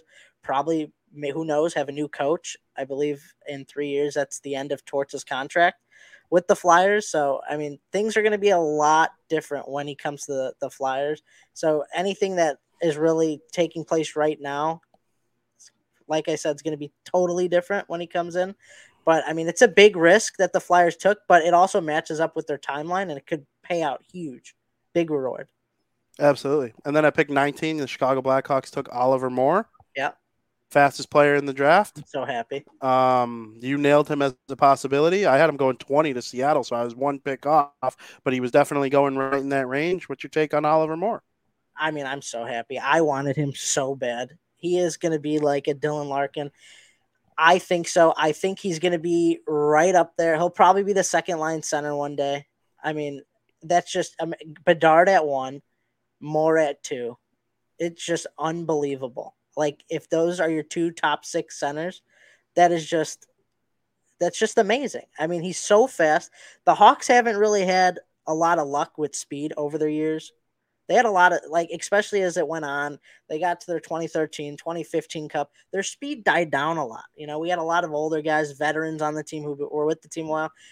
I haven't seen a lot of Hawks team with tremendous speed, and that's something that you need now in today's NHL. Some of the best players in the NHL thrive off their speed, and having a guy like Oliver Moore who has speed and talent, I'm looking forward to it. I truly don't think there was a better player available at that stage of the game. I think if the Hawks didn't take him, Seattle was taking him next. Absolutely. Um, so yeah, I, I'm very happy with the pick. I think he's going to be a tremendous player for the Blackhawks. And like I said, your one twos Bedard and Moore. I mean, it, it really can't get any better than that right now. Hundred percent. I mean, they also They're trying to build it down the middle, which is not what they did in the cup years. Mhm. They're like one of the rare teams that won multiple cups, not going down the middle. Um, Jonathan Toews was always one C, but like, wasn't there two C and ten? Or uh, Troy Brouwer, and Mhm. then in 2013 it was Handzus, and then in uh, 15 it was an older version of Brad Richards. So like, you know, they never really had like a stud two C through any of those years. Oliver Moore might be somebody who can be that guy. I hope so because you know how they have like the grades, they grade players like for your draft where they were drafted and how they they give like a grade. You know what I'm trying to say for each Mhm. player in the draft. Well, obviously they gave Bedard an A plus. They also gave Oliver Moore an A plus for that pick at that stage of the game. I mean, they put all the factors in where he was drafted to what team. They gave him an A plus as well as Bedard. So I got high hopes for him. Did you get that grade from DeWindyCity.com? I don't know. I don't think so. It was a graphic that I it wasn't an article I read. It was a picture. So unless the Windy City posted a picture of it, No, I, I wrote trade grades and I gave both an A No. plus. Oh, Or really? draft No. grades, I mean. I gave both didn't- picks for the Hawks an A plus in the first round. yeah, I didn't read it. I just I saw a graphic pop up on Twitter and I was like, oh, all right. Yeah, I've come to learn over the years that grades do well on the sports websites. Mhm. And I did a grade for each first round pick, and both of them got an A plus from me. Good. So you agree. Yeah, and you know I'm I have I have a better time dissecting the Hawks more fairly than even the Devils. Because the Hawks are a team I love, but I'm I can it's easier for me to be harsher on them when I need to be. Where the Mhm. Devils I always try to find a silver lining even when I shouldn't be. Mhm. Um the, the Hawks they did very well in the first round. I, I love what they've done. Um Frank, and then we touched on this a little bit. Columbus, they landed Brindley in the second round. We all thought he'd go in the first round. He was taken with the second pick of the second round, pick number 34. Um, him and Fantilli were line mates at Michigan. Now there's a chance they'll be line mates in the NHL. Brindley will go back for another year. It'll be a while before they skate together in the NHL because even when Brindley does come up, chances are he'll have to earn that spot on a line with Fantilli. But, you know, This may be the steal of the draft, to be honest with you, because you're getting him in the second round. I mean, he's first round caliber talent, you which we argue. talked about happening. Right. To some teams, he's first round caliber talent. To really, to every team, he should be. But the fact that the Blue Jackets were able to get him in the second round is a steal. Like if the Predators or Capitals chose him, like what, uh, like early in the first round, that's not a steal. You're able to get a guy of his caliber in the second round after already drafting Adam Fantilli. I mean, it really can't get better than that. You mentioned their line mates, or they they were line mates in Michigan. They got the chemistry of playing together, and now they're going to bring that chemistry to the Blue Jackets. And the Blue Jackets already have a fairly deep prospect pool, and it just got deeper. I mean, it's a huge win for the Columbus Blue Jackets in the draft as well. I would rank the Hawks one because they have Bedard, which means every team in the league would want their thing right now. Even if the rest of the guys are shit, they have Bedard. But the rest of the guys aren't shit, right? I haven't done my official post draft prospect rankings for the Hawks yet, Mhm. which I probably should do that soon because we're a week removed from the first round today. I actually might do that for tomorrow, considering it will be a week removed from the draft being complete. Bedard is one. I saw Lukas Reichel second on a lot of people's. I'm high on Korchinski. I would put him second. Then I would put Lukas Reichel third. And I would put Oliver Moore fourth. And I would put Frank Nazar fifth. That's my top five Blackhawks prospects. I'd probably put Commesso sixth. Um, you know, their their top ten farm is outstanding. I would rank them number one, I think. But Columbus, they might be too. Yeah, no, I agree with you. Columbus got a very good prospect pool. I mean, they Fantilli fell into their lap, and then, like I said, they got a steal in the second round. Like, if you're Columbus, you're probably not thinking like he's going to be there with that pick. Yeah, absolutely. They they absolutely weren't. So two players fell into their lap. Yeah, exactly. Um, Frank, there were no trades in the first round for the first time in multiple decades. Kind of annoy you a little bit. Kind of Well- annoyed me a little bit. Well, so here's the thing. I'm pretty sure they said this was the first time there were no trades since 2007, which would be nearing two decades, right? And you know where I'm getting at here. Yeah. That was the last time and the only time, other time, that the Blackhawks had the number one pick in the draft where they selected Patrick Kane. Leads me to believe that every time if the Hawks ever draft number one again, it's never for certain. But if they ever do, there will be no drafts or no trades in the draft. I mean, how crazy is that? But then on the flip side, you got to think with how much talent there is in this year's draft, it makes sense that there were no trades, right? However, I still thought something was going to happen. I mean, Kevin Weeks mentioned something before, like, oh, I'm expecting some trades to go down during the draft. But I mean, how crazy is that? It's freaking insane. Um, Tom made me think, and I looked it up. Um, Sharpie did not play center in 2010. He played left wing. 2C was probably John Madden, actually. But maybe they have a lot of guys listed as wings, though. I thought it was Brouwer. Maybe it was Sharp, and he's just listed as a left wing. I don't know. It's possible. I mean, that Toews, happens. Toews is the only one on the team that was uh, near the top of the team in scoring that was a center. Patrick Kane led the team in the 09 10 season. Kane led the team with 88 points. Duncan Keith was in second with 69 points. Nice. Toews was third with 68. To see a guy listed as a center, you'd have to go all the way down to pick to number 11. Uh, John Madden had 23 points. So I'm sure some of those guys did actually. Bolland was definitely third or fourth line center. Most of these other guys probably didn't play all that much center. So yeah, that's probably true actually. Um, but yeah, I agree with you. Um, the the trade situation it was interesting, but you know so there'll be, though. yeah, that's the thing. Like you said, Right. like who's and gonna there, there, there were a couple teams who tried to trade up too. I heard, and they failed because Yep, Philly. is- especially Yeah, uh, they're yeah, probably happy they didn't. And it's just, but they they actually, I think they mentioned they tra- tried to trade up to get Michkov, Yeah, they did. and it failed, and they still got him. But that's just how hard it is to trade up. Like it's a very talented draft. So at the end of the day, I'm surprised there are no trades. But then you think about it, it's like, are you really? Yeah. Next year's draft isn't this one, but it's still really good There will be trades next year during Yeah. the draft. for sure. Uh, Frank, who's your biggest winners and your biggest losers of the 2023 NHL draft? my four winners really there's nothing else to say anything about them so i'm not going to elaborate blackhawks blue jackets flyers and sharks we touched on it blue jackets and blackhawks they had two of the best drafts this year flyers had michkov fall into their lap absolutely um gonna be why you what are you doing why are you shocked You named my four. oh I thought I didn't know you named the Sharks. well they You- you said- oh my god, good shit. i mean i got a brain Fair. i mean will smith is Sometimes great I forget that.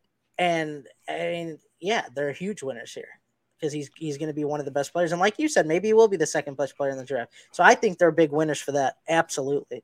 Um, the losers, however, I, I got two losers for you. That's the Montreal Canadiens and the Arizona Coyotes.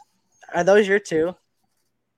No way. I swear to God, I was gonna, I was gonna also like, I was gonna give a nod to like, there was another team that I thought had a stinky draft, but I, I wrote down four winners and two losers. I swear, that's unreal. That is unreal. Well, I, the reason I chose the Canadiens is one of my losers is because, first of all, we didn't think any D men were going to go in the first round, let alone be taken in the top five. Reinbacher might be a great D man, but with one of the most talented offensive drafts in the palm of your hands, it seemed like a wasted opportunity. Michkov was still available if they wanted him. It was just a huge loss for them. Not only that, but like the Coyotes did the same thing. Simashev being taken at six seemed like a stretch. I mean, he was even surprised that he was taken that early, which is bad when the guy you're drafting is stunned that he was taken that early. I mean, he Daniil Butt, what did he go? He went uh, 12. 12. Yeah, he went 12. I mean, that's pretty decent player to get at 12. But there were plenty of other players that were great that were still available. Zach Benson, Matthew Wood, Oliver Moore just seemed like they could have done better. And I think they just shit the bed. Absolutely, I agree. And I The other team- the the other team I was thinking of was Nashville. I think Nashville. I I thought they could have did better at being like the hometown team. I thought they would make a trade or do something huge. So I kind of listed them as a loser, even though they're not necessarily a loser in the way that uh, Montreal and Arizona are. And then I did want to touch on Buffalo too. I thought Buffalo landing um, Zach Benson. He was kind of my draft crush. I thought he'd go top ten. And the Buffalo ended up getting him at 13, which like the Coyotes took Butt over, which I would have taken Benson over Butt. yeah, it's pronounced it's pronounced boot, but we're gonna continue to say butt because it's funny. Um, but yeah, Benson, he was in my top five. I had him going five to Montreal. So I like Axel Sandin Pellikka for Detroit. Um, I wouldn't consider them a winner of the draft by any means. But when you touch on the Sharks, I was also going to bring up they got Quentin Musty, our guy, Tom's guy. They got Musty at 26 with the pick the Devils gave them for Timo Meier. Forgot about that. So, you know, just really good draft for all those guys, all those teams. Um, do you have a favorite unmentioned draft story? I think I kind of had to figure out what you meant by that, but David Reinbach, Reinbacher, Bach, Bach, it's probably Bacher, David Reinbacher. He became the first Austrian-born defenseman ever to be selected in the first round. That just let that sink in. That's just I mean, he was chosen at number 5. He became the first Austrian-born defenseman ever to be selected in the first round. That How is many- just How many? there's not a oh, players? ton. There's not a ton, but if you there's a couple notable ones if you look. Vanek was he was a first round pick. No, Like you, no, I know, I know. I'm just Yeah. saying, like Yeah. that's so impressive. Wow. and it's it's just like I, I get it's not like this crazy story, but like the, the game of hockey is growing. There's Austrian players that are going to come be good. I mean, we're going to see more countries produce top level NHL athletes, and Reinbacher being the t- the first ever Austrian born defenseman to be drafted in the first round just kind of blew my mind because you figure here or there there's going to be an Austrian defenseman come into the league and be like top notch, let alone taken in the top five even though if I were the the Canadiens, I wouldn't have had him going five. And then uh Carey Price botched his name, which was kind of embarrassing. It was like Kind of I could annoyed tell me. it. It but it, like, how do you not know who you're drafting? Yeah. Like, to for one, it's got to be an embarrassment for Carey Price. He seemed like he was a little like, oh, I can't believe I messed it up. And for the kid, it's like, seriously, one of the greatest goalies of all time just botched my name. That's got to make me feel good. And the Right. biggest moment of my life, probably. yeah, too. yeah. But then again, he'll never forget the moment. Yeah, absolutely. There is the extra wrinkle to like laugh on too, but I mean, yeah. My the story I was going to bring up, I you were right. The Hawks took a goalie. I was stunned. They were the first team to take a goalie, and they took uh, what's his name? I don't know how to pronounce it. Is it. Gajan? Gajan? Gajan? I don't know how to pronounce it. Asian, Um, he was the goalie. He was the goalie for uh, Slovakia in the World Juniors, and one of Connor Bedard's most famous goals that he scored in his draft year was against him, which I think is hilarious. Now they're teammates. Um, but hey, the Hawks, they're one of those teams right What now that are stocking goalies. I I, know. you? The streak was coming to an end, though I heard the whispers. Each of our teams ended a goalie streak this year. The Devils drafted one every year since 2014, and they didn't this year. Guyan. Guyon, Thanks for the phonetic spelling, Skokes. absolutely. Guyan. It's not the first time Skokes has corrected us on how to say things, like including his own his own nickname. Um, but yeah, and you know what's funny? Skox. That doesn't even come to my mind anymore. Like No, it's naturally either. Skokes now. Me either. Um, love Skokes. Hope to see you at a Bears training camp this year. We'll sit together and break down some football. Um, but yeah, that's it on the draft. It was a fun time. Um, hell yeah, man. Teams trying to get better, making dreams come true. That's what it's all about. We have a lot to get to in terms of free agency in period number three.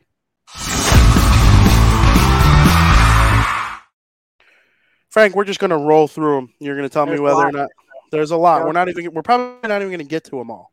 That's fine. Like the the ones I have written down are the ones I'm doing. you say, I'll talk about it. Yep, do a quick reaction. I'll throw in a comment or two here and there. All right. Matt Duchene was bought out by the Nashville Predators. They're going to have that cap hit for the next couple years. I think it's half of what their salary was, so it's four mil for Duchene. He signs with the Dallas Stars. Your thoughts? Yep. Three million for one year for the Dallas Stars. I could see Duchene playing on the third line with possibly Tyler Seguin, maybe having a 20 goal scorer. If he could get 20 goals plus goals on your third line, that's highly dangerous, especially with the team that is in contention to win the cup. That's a huge win for the Dallas Stars, in my opinion. I think the Stars are one of the best teams in the NHL. I think they're certainly one of the best teams in the Western Conference. Duchene is a better he's a uh, upgrade. He's an upgrade Huge. over Max Domi. Love Max Domi, but he's an upgrade Yeah. over Max Domi. Um, Stars fans are going to love him. Can't wait to watch him play. He he might even find himself higher than the third line. I know. I understand. Like optically, it would look great to have him on the third line, and that's what I hope they do because that'll create Mhm. the most depth for them. Absolutely. and they, you Um, know, they're great. Great player Yeah, too. for sure. Absolutely. Um, off year last year, but the year before he was insane, and I think he'll get And- back to being insane. And that's what I'm year. saying. If he could get to 20 goals again, that's that's a great asset to have on your team. Hundred percent. Klingberg, Reaves, Bertuzzi, and Domi all go to the Toronto Maple Leafs. It's as stacked as this team has been in the Auston Matthews era. And I know Yeah. we say that every year, but I was going to say we say it every year, but I didn't necessarily see Toronto making all these moves. In all honesty, I thought changes had to be made, but this is way more than I expected.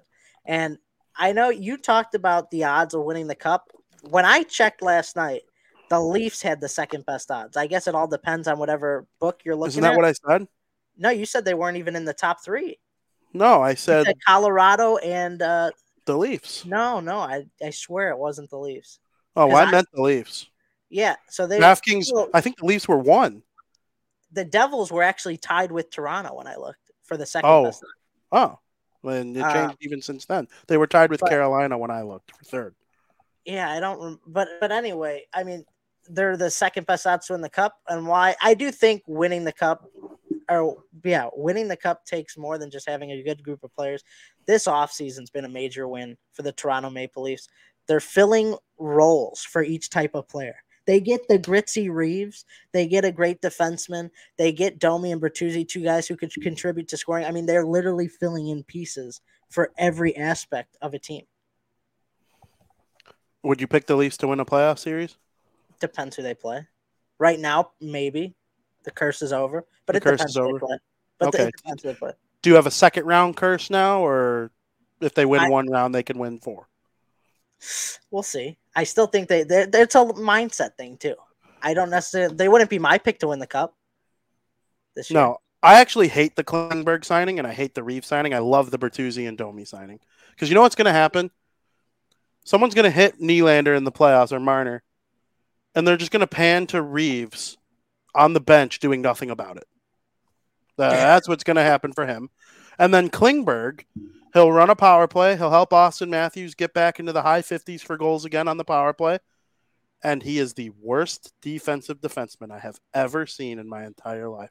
That's why the second the Dallas Stars struck gold with Miro Heiskanen, they're like, okay, Klingberg, go get $7 million somewhere else because you have 50 points. 40 of them are on the power play. And you, he's basically Erik Gustafsson. And Erik Gustafsson was better defensively with Washington this last season than Klingberg. Yeah. He was. There's no doubt about it. I hate. I, I don't hate Klingberg. I'm sure he's a wonderful human being. I hate Klingberg's game. I wouldn't want the Devils to go near him with a 50 foot pole. I don't care if he has 100 points. Well, breaking news: Devil signing him next offseason. Yeah, but then he'll he'll be on the same team as Jack, so he'll probably be sick. So there you go. Um, if I was the Leafs, the Leafs don't have a Marino or a you know a freaking Dougie Hamilton though, like Maybe a guy who's solid cards. defensively. He's gonna have to play with like a shut down defenseman. Maybe they- they, are going to make more moves. Yeah, I have no idea. And Reaves, I don't think the Leafs need a guy like Reaves, but I don't know. That's just my opinion. I do think the Leafs, though, their top nine with Bertuzzi and Domi, it's right there with the Devils for the best in the NHL.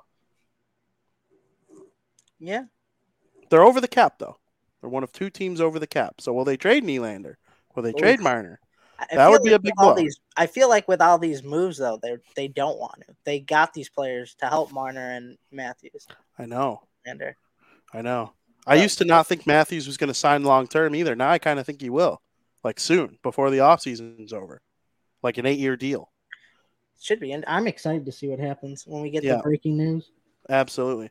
Uh, Yamamoto went to Seattle. Yep. Thoughts? One year, one and a half million. He's from Washington. He gets to play for his home state. A couple years ago, he had 20 goals. Last season, he only had 10 goals. This feels like the right place for Yamamoto, though. I mean, we see players come to expansion teams all the time with that new life sensation and end up having breakout years.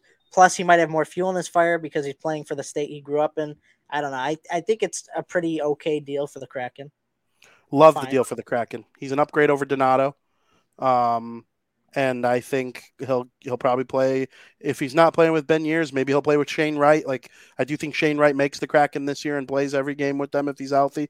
Um, I don't know. I like the move for Seattle. It's a nice little Yeah, depth I mean, piece it's not for them. bad, for sure. Um, this is probably my favorite move of the offseason. Like for that team, like a underrated move that nobody's going to talk about, but you'll see how much it pays dividends for them, and once the season starts, and that's uh, Rodrigues to Florida. Four years, twelve million, three average per year. You know, he was used to signing so many one-year contracts, and he said that signing a longer-term contract made him feel great, and it kind of improved his confidence. Um, when a team believes in you, he said it feels good. And you know, when he played with Pittsburgh and Sidney Crosby, he ended up getting a career high 19 goals. Who knows what he'll be doing alongside Barkov or even Sam Bennett, right? This team got to the Stanley Cup finals last year. They were the President Trophy winners the year before.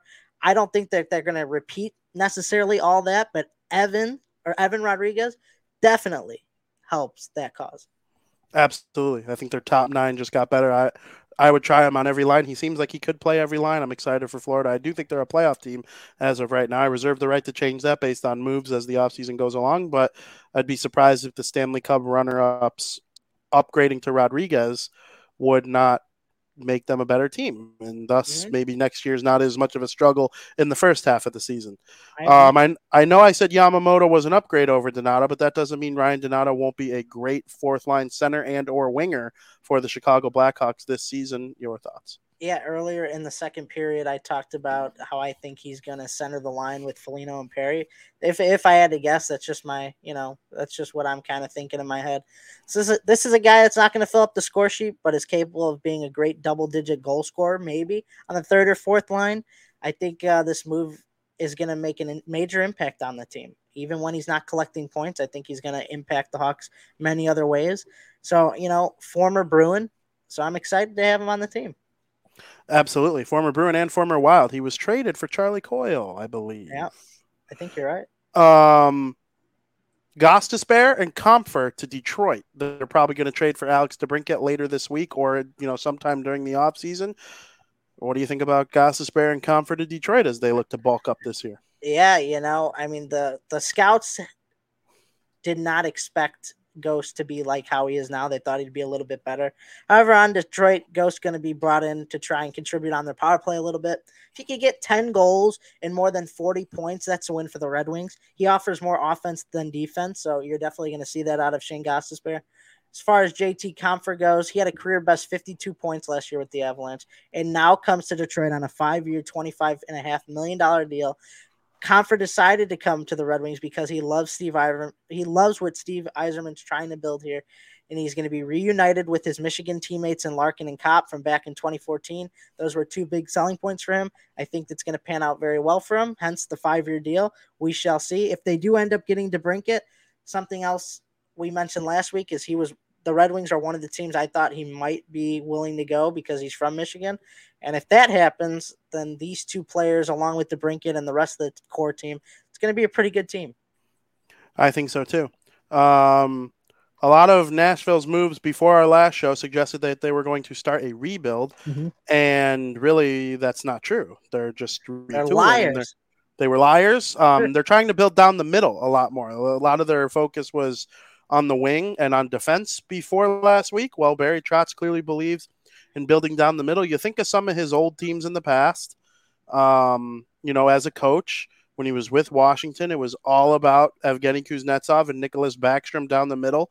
Um, Ovechkin's going to pump out 50 goals, but you know the 50 goal scoring winger isn't going to help you win in the playoffs. The two centermen down the middle playing on both ends of the ice, you know, feeding that 50 goal scoring winger, that's the key to winning in the playoffs. And I don't know why I'm drawing a blank. It was Nashville that Barry Trotz coached before um, the Capitals, but you know he's clearly putting an emphasis on center, and it'll be interesting to see. What do you think of the moves Nashville has made so far? Ryan O'Reilly signed a four-year contract. Luke Schenn signed a three-year contract. I mean, these are you look at you were very high up on the Predators last year.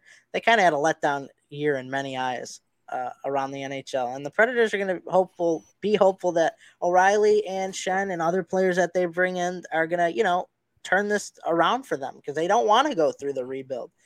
If if O'Reilly could get back to being a 20 goal scorer again, which who knows, maybe not. I don't know if I see it with the Preds. Maybe that's going to be a big win for them. But I, I mean, they're trying to not rebuild because of their. I think they know what their expectations were last year, and they think that they could get there again without having to fully rebuild. So I think that's what they're trying to do here. We'll see if it works out. And what do you make of the moves that the Pittsburgh Penguins have made so far this offseason? You know, I could you roll through some of them in my head because I'm like drawing a blank. Here, let me pull up cap friendly while we so I can see exactly what players they signed. I know they signed a bunch, and it kind of I remember thinking when I saw it that I know they made a lot of moves, but I just forgot a whole bunch.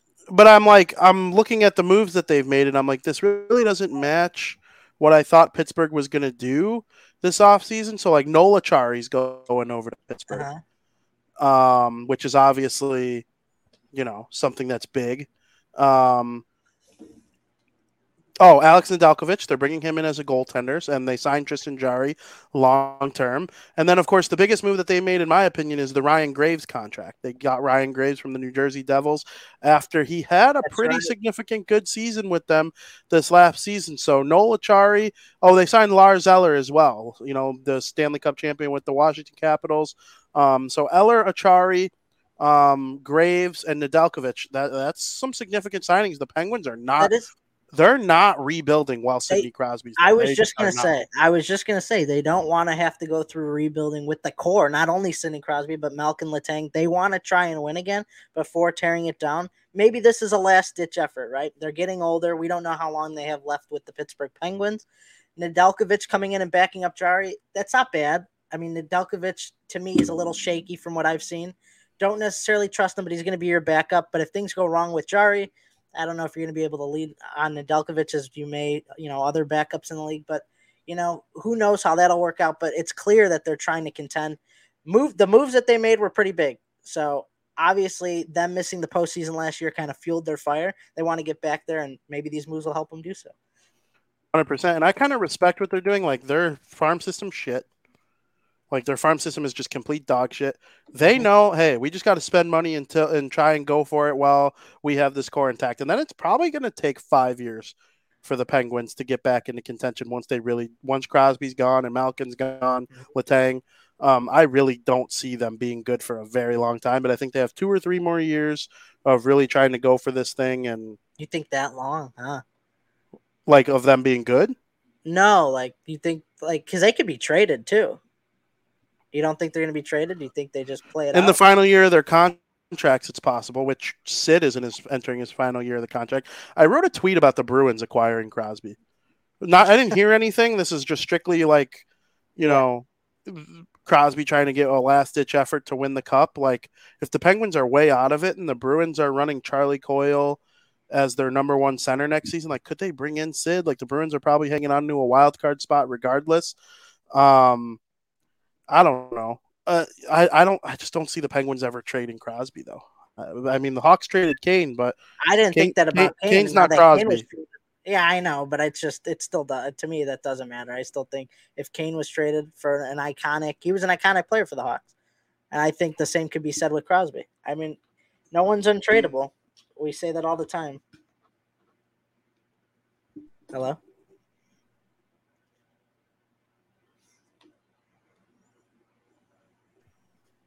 I Can you think hear we me, lost. I think we lost Vinny. Hello. I think you I'm here? here? Am I here? You were here for a second. You're here now, but I Good. didn't hear you for like ten seconds. Yeah, sometimes that happens. Um, and it's also I think it's raining outside, but uh, my Wi-Fi likes to disconnect and connect to the extender, and Mhm. then that messes things up. I don't know why it does that to me. Um, I'm gonna figure out a way to forget that thing so that doesn't happen to me anymore. Um, but yeah, I don't.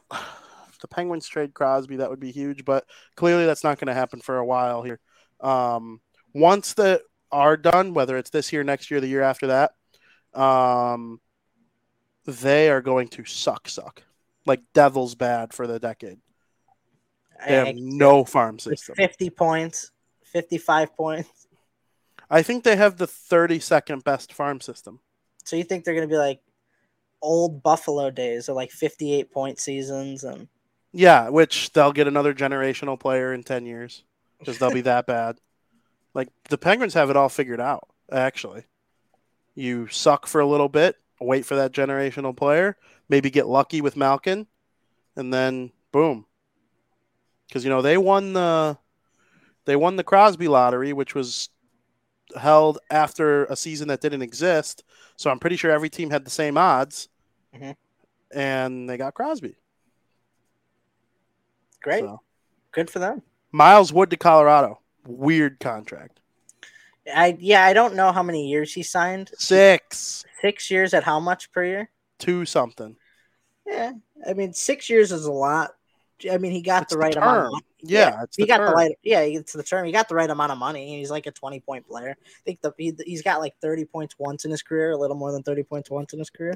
But um, I mean the Colorado Avalanche, man, they're trying to be good. They are very good. Miles Whittle add some bottom six depth to their team.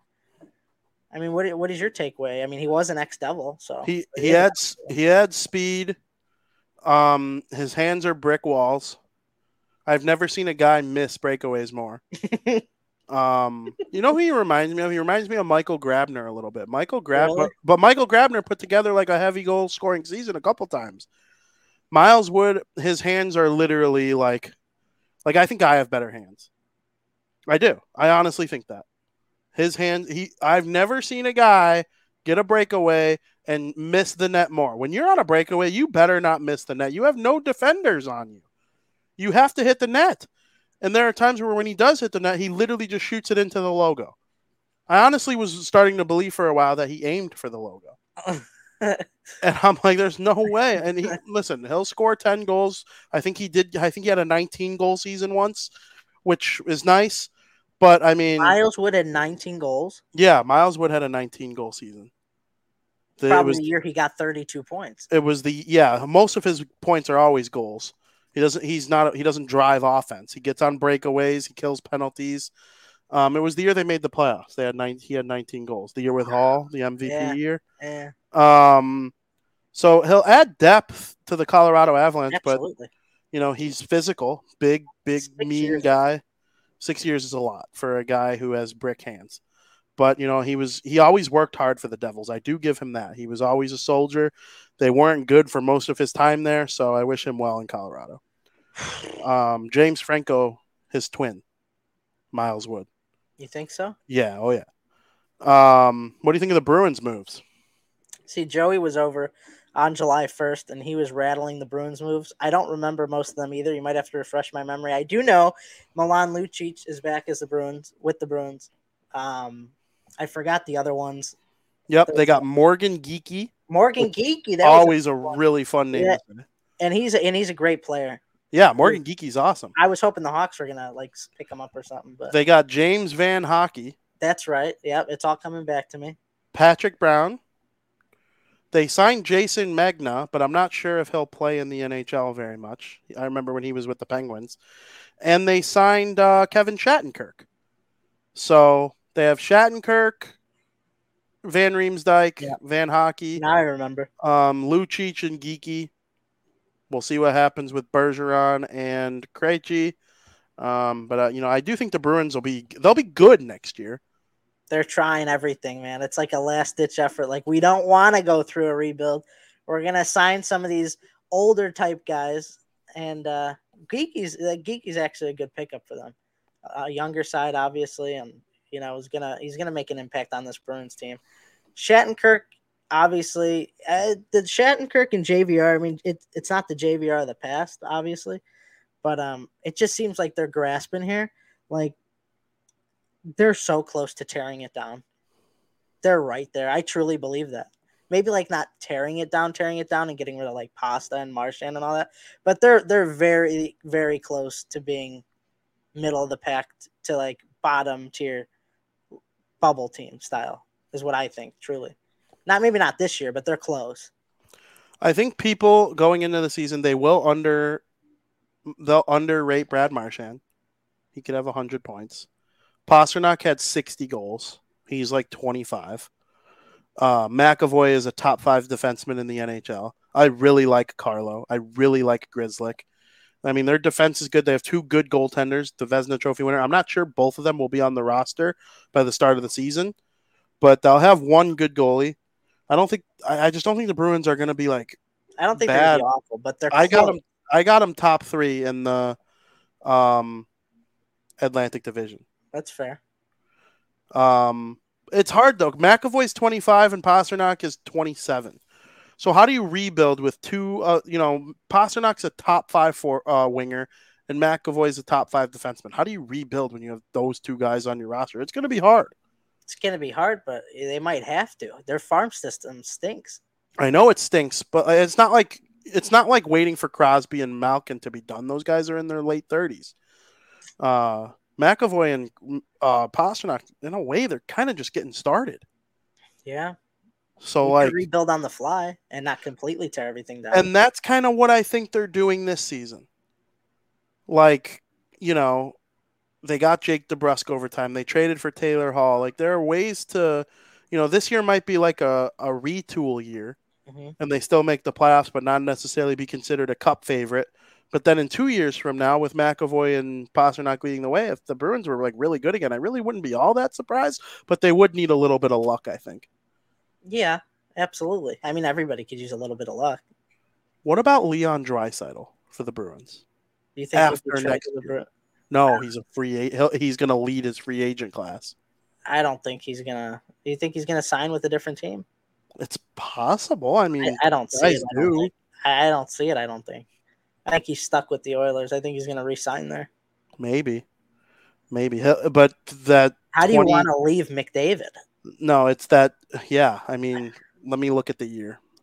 I think uh, how do you want to after- leave?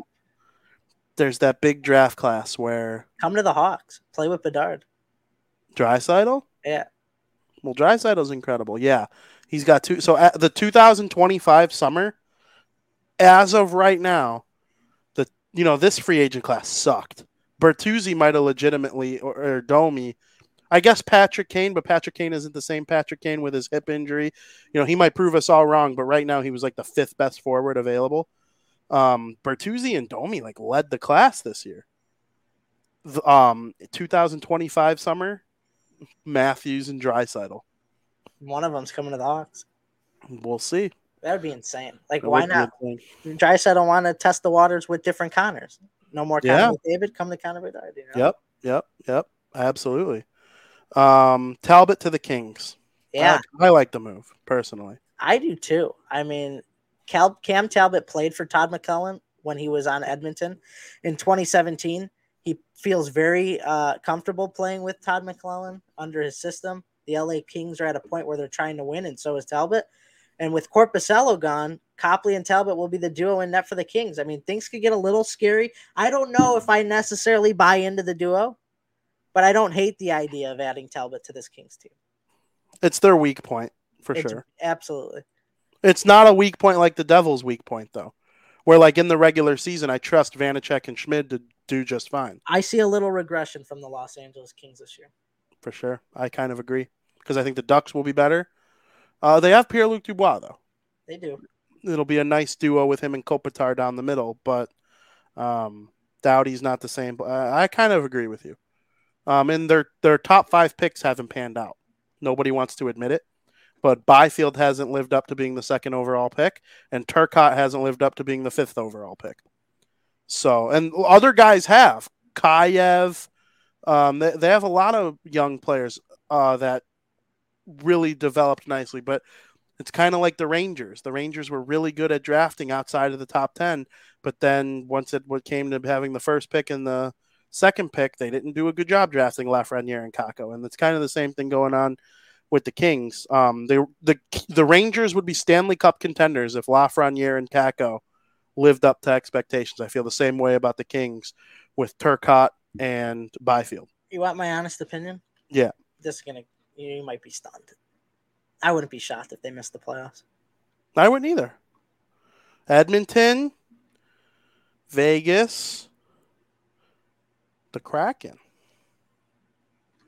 And then the Central could pump out five playoff teams. Maybe the If- Preds are better. You never know. Maybe the Preds are better. Maybe the Jets find a way to, if they keep Hellebuyck. As of right now, they still have Hellebuyck and Maybe Scheifele. the Hawks slip in as an eight seed. No shot. Never Not know. with not with Peter. Not with millimeter Peter in the net. Never know. Man, Um, I that bottom six you named, Frank, I hate it. I vehemently hate Really? it. I like what they're doing in the top six. I like what they're building. They're gonna give up a lot of goals next year. They'll be fun. They'll be fun as hell to watch. We'll see. You never know. Uh, Never know.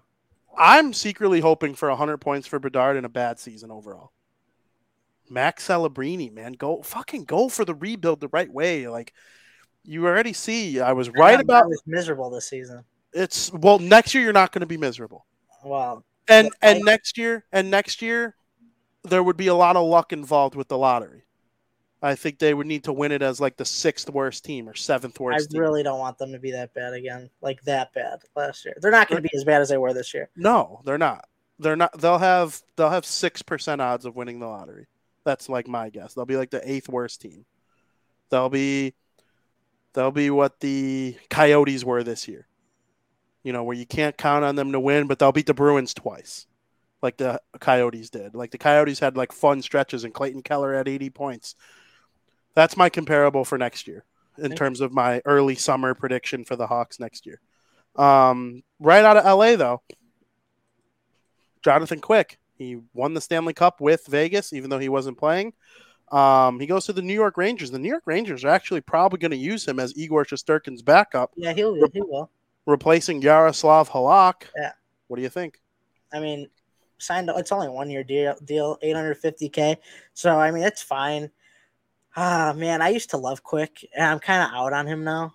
I mean, he had his good stretch stretch with Vegas.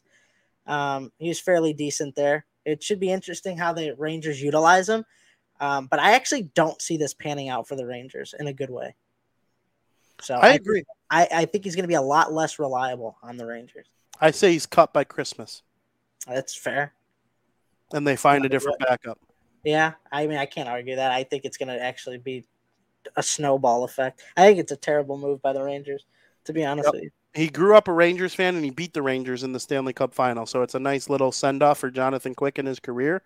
But I'm a little surprised that a team like the Rangers, who have the best goalie in the world, to pull this out of their hat as the backup. I would have rather Halak, I think.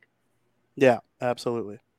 Um, what about unsigned players? Toews, Kane, anybody else on your I radar? still think I still think Toews is going to retire. I don't think anybody's going to pick him up. Think uh, the end of his career is near, and as far as Kane goes, he said he's not going to sign until after his surgery is complete and he's recovered. So sources say that could take up to five months. I mean, maybe even by the trade deadline, he's ready to sign with the team. He, I know for a fact he's not going to be signed before the start of the season. I, I think he's made that very clear. I what if this is a master manipulating plan by Patrick Kane? The Hawks end up being a bubble team at the trade deadline, he wants to help them get back into the playoffs, and he's just waiting to sign that contract. I think that would be a shit move by the Hawks. I They're smarter than that. I love it for old time's sake. Kyle Davidson is smarter than that. He's got my line of thinking. Let the past die. Kill it if you have to. I know that's what I'm scared about. No. See you later to the past. Let's develop Bedard. You don't need. I agree with everything he said about comparing. But if you're going to bring in Taylor Hall and Corey Perry and Nick Foligno, why not just keep Jonathan Toews and Patrick Kane? You think it's the same thing in the room? You think Connor Bedard's going to be able to grow into a leader if Toews and Kane are there compared to Perry and Foligno? Perry and Foligno, great players. Perry won a Hart Trophy, so did all. But I mean, no, it's just not the same thing. Franchise icons being in the room would change Bedard's I mean, attitude Toews entirely. is one of the best leaders of all in, in NHL history. I know that. I think he's Yeah, the I- best leader. Yeah, right. So I get what you're saying. I just don't think it, it wouldn't be an easy transition for Bedard to take over as the leader if Toews was still there. see. So I don't know. I onward and upward, Kyle Davidson. Onward and upward. Let Patrick Kane and his offensive efficiency with terrible defensive efficiency go play in Colorado, where he'll be on the same ice as Cale Makar basically every single All time. I'm saying is, if there is a chance that they were a bubble team come trade deadline, I wouldn't be shocked if he signed with the Hawks. Yeah, I I also we I don't see him coming back. Let's make that clear. no, I know. I'm just, I think there's a chance. There's always a chance if something like that were to happen. We disagree on his timeline though. He signs when he's ready to play. He's not waiting till the trade deadline. If he's ready to play in November, right around his birthday there, in mid-November, he signs with a team. I think there's zero percent chance he signs by the end of 2023. You have to sign by December 1st to play in the season. Then I think that's when he'll. That I didn't know that. Well, then I think he'll sign like the day before December 1st, whatever the last day is. I don't think he'll. I think he's waiting a long time. We'll see. I'm gonna go out on a limb. I say he signed before uh, August is over. That's insane. Yeah, he's gonna want some. Because they literally like said he's not gonna sign. I know, but the way all the insiders talk about like free agents and who's still available, it makes it seem like talks with Patrick Kane are like active. That's that's what I get out of it. But I understand what you're saying. He did say that about being recovered. I also Pretty sure saw, Elliot Friedman said that. Well, I saw I trust him. No, I know. I trust Elliot Friedman more than anyone, I think. Um, I have Elliot Friedman's notifications on my phone, like they pop up on my phone as if someone texted me. Um, me and Elliot are tight. Um, but I saw videos of Patrick Kane already shooting and practicing his practicing his skating. Like if somebody's going to be ahead of schedule on that, it's going to be number eighty-eight. Um, but Tarasenko thought he was going to sign with Carolina. That ended up falling under the cracks. And then today it came out that he fired his agent and he's going to sign with a team probably soon. Tarasenko. Yeah. Yeah, I mean, we shall see. There were early like rumblings like I don't think it's going to happen that he may be coming to the Hawks. I don't think that's going to happen anymore. If it was going to happen, I think it would have happened you know. July first. Yeah. I agree. I agree with you. I also think at 30, whatever, that's not the team for him. He's probably trying to win again. Yeah, Um, he knows what it's like to win the Stanley Cup. So um, I would love for the Devils to get him. I know it's like they're running out of cap space, but they can afford him at four mil, five mil. I and then you would have Meier, Hischier, Toffoli, Bratt, Hughes, or no, excuse me. Who am I missing? Yeah, Bratt, Hughes, Tarasenko, and then the third line would be Palat, Haula, Mercer. Oh my God! Give me the cup now. So that's what I'm hoping for. Tarasenko. we'll see. Devils. Let's get it done, Devils. Get Tarasenko. Never know. Um, yeah, that's true. You never know. Frank, I think after all this talk about free agency and the draft and our conversation with Dan that ended over an hour ago, which That's is crazy. Mhm. it's time to talk about America's favorite podcast segment of the week Breaking Bets.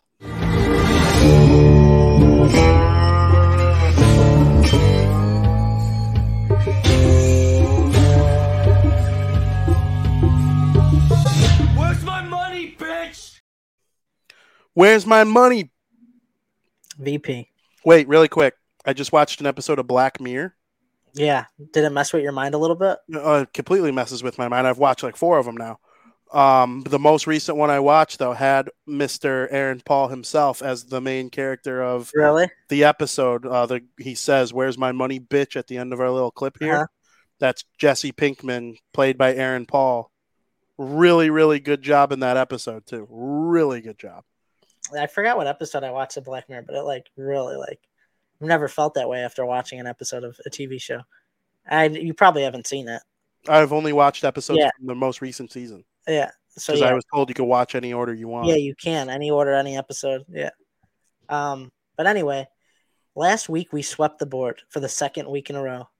We haven't lost a breaking bets pick since June twenty first. We're up to fourteen and nine in the MLB. We're climbing. We're thriving. Now's the time to hop on the bandwagon if you're going to follow some picks. Assu- the streak probably ends today because it's hard to continue going perfect. But we've hit our last four picks, I think, on breaking bets. Got another three today. If we could go for seven for seven over the course of the past three weeks, that would be insane. We're going to start off in Tampa Bay, where the Phillies are traveling into Tampa, or they're actually not traveling; they're they're already there. But their their Phillies are in Tampa Bay. It's going to be Walker versus Littell. Rays lost yesterday to the Phillies, and they I mean these this team doesn't lose a lot. They've they're on a three game losing streak. They don't lose a lot of home games. They got one of the best home records in the MLB. And right now the Rays money line's minus 130. Walker pitching on the road. He's pitched better than he has at home than he has on the road. He's coming into this game, like I said, with the Rays on a losing streak. One of the best home one of the best home records in the MLB, one of the best records in the MLB. It's hard to see the Rays dropping two in a row at home versus the Phillies. It's not too often you could jump on the Rays at this price at home. Rays are always pretty decent sized favorite at home. Rays money line minus 130. Got to take it. Great value at home here, especially coming off of a loss on a three game losing streak. Seems like the right thing to do. It's my first pick, Rays money line. Second pick also has to do with the Rays game, except this is a prop for the game. I like the under two and a half home runs. Walker has only given up one home run in his past five starts, where he's averaged going about six innings per game. This will also be a bullpen day for the Rays, and I expect the Phillies rotation to see a lot of fresh arms and keep the home run counter down. I like under two and a half home runs. See, there not being a lot of long balls in this one, and that's uh, the price of that is minus one twenty one. This brings me to the last game. It's between the Cincinnati Reds and the Washington Nationals. Graham Ashcraft versus Josiah Gray. Reds have taken the first two games in the series. Now it's time for the Nationals ace to take the mound and steal game three of the series. Lane Thomas been on a roll. He's been fantastic for the Nationals as of late. I think the whole lineup can get on Ash get to Ashcraft early and carry out the momentum throughout the game. He's not had the best season. Gives up a lot of hits each game. Josiah Gray, on the other hand, this is a great price for the Nationals at home with their ace on the mound. They're plus 104. I like it. Reds have been hot. They've been a very hot team lately. We've seen what they could do against the Braves. They had that great series against the Braves. They've been rolling since then. But I think Josiah Gray and the Nationals get the best of them tonight, especially at home. And I love the plus 104 money line as a home team. Those are my three picks for you. Let's sweep the board again. At least go two for three. I like it. Let's do it. Very good. Very, very good. Man, that's a that's considered a bold pick, right? The Oh, yeah. Oh yeah, they they suck. They're terrible. Yeah, they're horrible. but they're hot. Lane Thomas is hot right now. The rest of the team, I mean, they, I mean, we'll see what happens. I think they could get cooking tonight. Ashcraft is not that great of a pitcher, Yeah. and No, he's on the road. The Josiah Reds Gray, really good. the Reds starting pitching has like been the one question mark, hasn't it? I mean, their bullpen is solid. Like, Their starting pitcher's been a little sus. It has been. yeah, I like the Reds though. I had a full show on Crosstown Crosstalk dedicated to the. Reds They've been hot. Josiah Gray though, fantastic. I'd take him on the Cubs any day. for sure. I agree Yeah. great. for sure. Um, yeah, great stuff, Frank. I hope you win again. Go go sweep the board again. Get that shit. Get to the fifties before you hit the forties in losses. Can you make that, be happen? sick. That would be sick. Imagine. Yeah, absolutely. Um, speaking of baseball, I freaking hate Rick Hahn, the of the White Sox. Yesterday, he talked about so the White Sox are 13 games under 500. They're seven games out of the division, um, and they suck. And Rick Hahn talked to the media yesterday and mentioned doing damage in October. Well, you know what you're going to be doing in October, Rick Hahn? You're going to be wondering how the HU still have a freaking job, and you're going to be playing golf and watching Justin Fields and the Bears. How about that? That's what you're going to be doing in October. Rick. damage. Who are you going to do damage again? If you somehow went on a little bit of a winning streak here in the AL Central and won the division, the Astros would smoke you. The Texas Rangers would smoke you. The Yankees would smoke you. The Blue Jays would smoke you. The Rays would smoke you. Everyone would smoke you like a big old pig on 4th of July. Disgusting comments from that clueless asshole Rick Hahn. I can't wait for this baseball season to be over. I'm so sick and tired of the White Sox. Credit. Um, I had the scoop. I tweeted it before it became official. Luis Robert Jr. in the home run derby. That'll be fun. That'll be fun. White Sox player in the home run derby. That's been a while. I think Todd Frazier was the last one. Are you serious? Yeah, so it'll be nice to have a White Sox player in the home run derby. That'll be fun. Um, the All Star game. Love baseball in general, but as far as the White Sox season, pu. Tune in to. Town Crosstalk to see me break it down. Um, tomorrow, we're- He's like gagging over there. no, tomorrow, tomorrow's show is going to be basically me shitting on the White Sox for an hour. Vinny hears his name, he's like, Disgusting. Everything about the White Sox stinks. Their owner stinks. Their coach stinks. Their previous coach stinks. Their GM stinks. All the players except Robert and Cease and Giolito stink. Oh, they just stink all around. Stinky, stinky, stinky team. see, I agree. Yeah, they suck ass. Um, the A's have a better chance of winning the World Series this year than the White Sox. Yeah, you're insane. I'm not insane. They beat the White Sox. They took two out of three from them. I don't care. They don't have a better stat. They know. They don't. No, you're right because they're both their chances are both zero. They have the same odds to win the World They're Series. do- The zero. White Sox are doing damage in October. No shot. They'll be lucky to win a game in September. They'll probably go two and twenty in September. Just a nasty, disgusting team. Make sure you read all of my stuff at fansided.com covering all Chicago sports, the Jacksonville Jaguars, and the New Jersey Devils. Very excited to bring all of you that on twitter.com. I actually have my article about Luis Robert Jr. making it to the All Star game just about finished here, and it will be going live within minutes of this show ending. So you could go read that. And then, of course, tomorrow on Crosstown Crosstalk, we'll break down Luis Robert Jr. making it to the All Star game in addition to the other the All Star game and the Chicago Cubs players, Dansby Swanson, Marcus Stroman, and Justin Steele all making it to the All Star game, as well as the National League All Stars. We'll break down the home run derby field. Um, Shohei Ohtani's got a blister on his pitching hand. That's not good. So he's probably not going to pitch in the All Star game, but he might break Judge's single season home run record in the American League one year after Judge did it. And it took 50 years for someone to do it until last year. Um, so we'll just dissect all of that tomorrow. Frank, they can read your shit where? apptrigger.com. A lot of great content. Wrote some articles on Bedard. So if you like hockey and video games, or if you just like hockey, even come read it. Maybe you'll start liking video games. So, yeah, For sure. And then next week on cross or on Bardown Talking Hockey is where we get into the off season type of shit. yeah. Where we it's it'll be less newsy. I'm sure there'll be a, a big signing by next show. Tarasenko. You know what I just thought about? Hmm. Next show is the last show before the Bags tournament. There you go. That too. We'll break down that.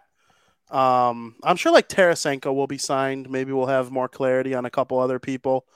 Um, but for the most part, the newsy portion of things, Yeah. we'll talk about development camp. We'll see Bedard in Blackhawks gear for the first time, like actual hockey gear, not like a hat and a t-shirt. Uh, the Devils, same thing. Um, June, July 12th, I think. I don't, I don't know the exact date. It's coming up though. So we'll break down that kind of stuff. But for the most part, we'll be talking about snacks and candy during the off season as well. And I noticed, I noticed that Joey Chestnut's DMs are open on Twitter. That would be sick. Try it. Let's get him on. Can you? I, I'd eat a hot dog, I think, while we did it. Oh, 100%. 100%. That would be unreal. Yeah. We'll see what we can do. I'm going to wait for the dust to settle a little bit from all the hype. That's fine. Um, I'll probably wait a couple days and then I'll stick my nose where it don't belong, as I do every time we get a sick guest. Um, we're overdue to have Bucci too. Uh, maybe I'll think about reaching out to him soon. Okay. But Sounds you know, well, we got Big Brother coming up too, right? Less than a month. August 2nd. Yep. We I don't know the can't wait. cast yet, though. No, we won't find that out till like a week before, a week and a half. Oh, So that's got- kind of annoying. We got a few weeks. Is it always like that? It's usually like two weeks, and they actually go in a house, the house earlier, obviously, than August second because they need to create content for the first episode. So they always enter the house like a week before. So like a week before that, we kind of get the cast list. Got it.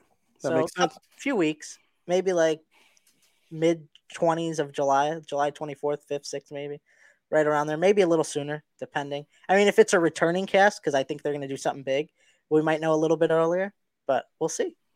For sure. Looking forward to it.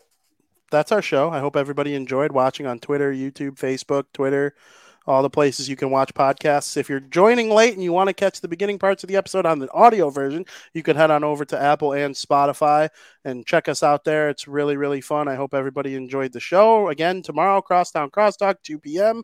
All sorts of great things going on here at the Barroom Network. Make sure you're always tuned in. Click the little bell on YouTube if you want to be notified whenever we go live. That's obviously something that you should be doing because we bring great content all over different forms of entertainment. And I'm looking forward to the next time I get to appear on this show. Um, Frank, it's been good chatting with you as always. I hope everybody enjoys their rest of their week and gets to the weekend safely. And as always, thank you for listening.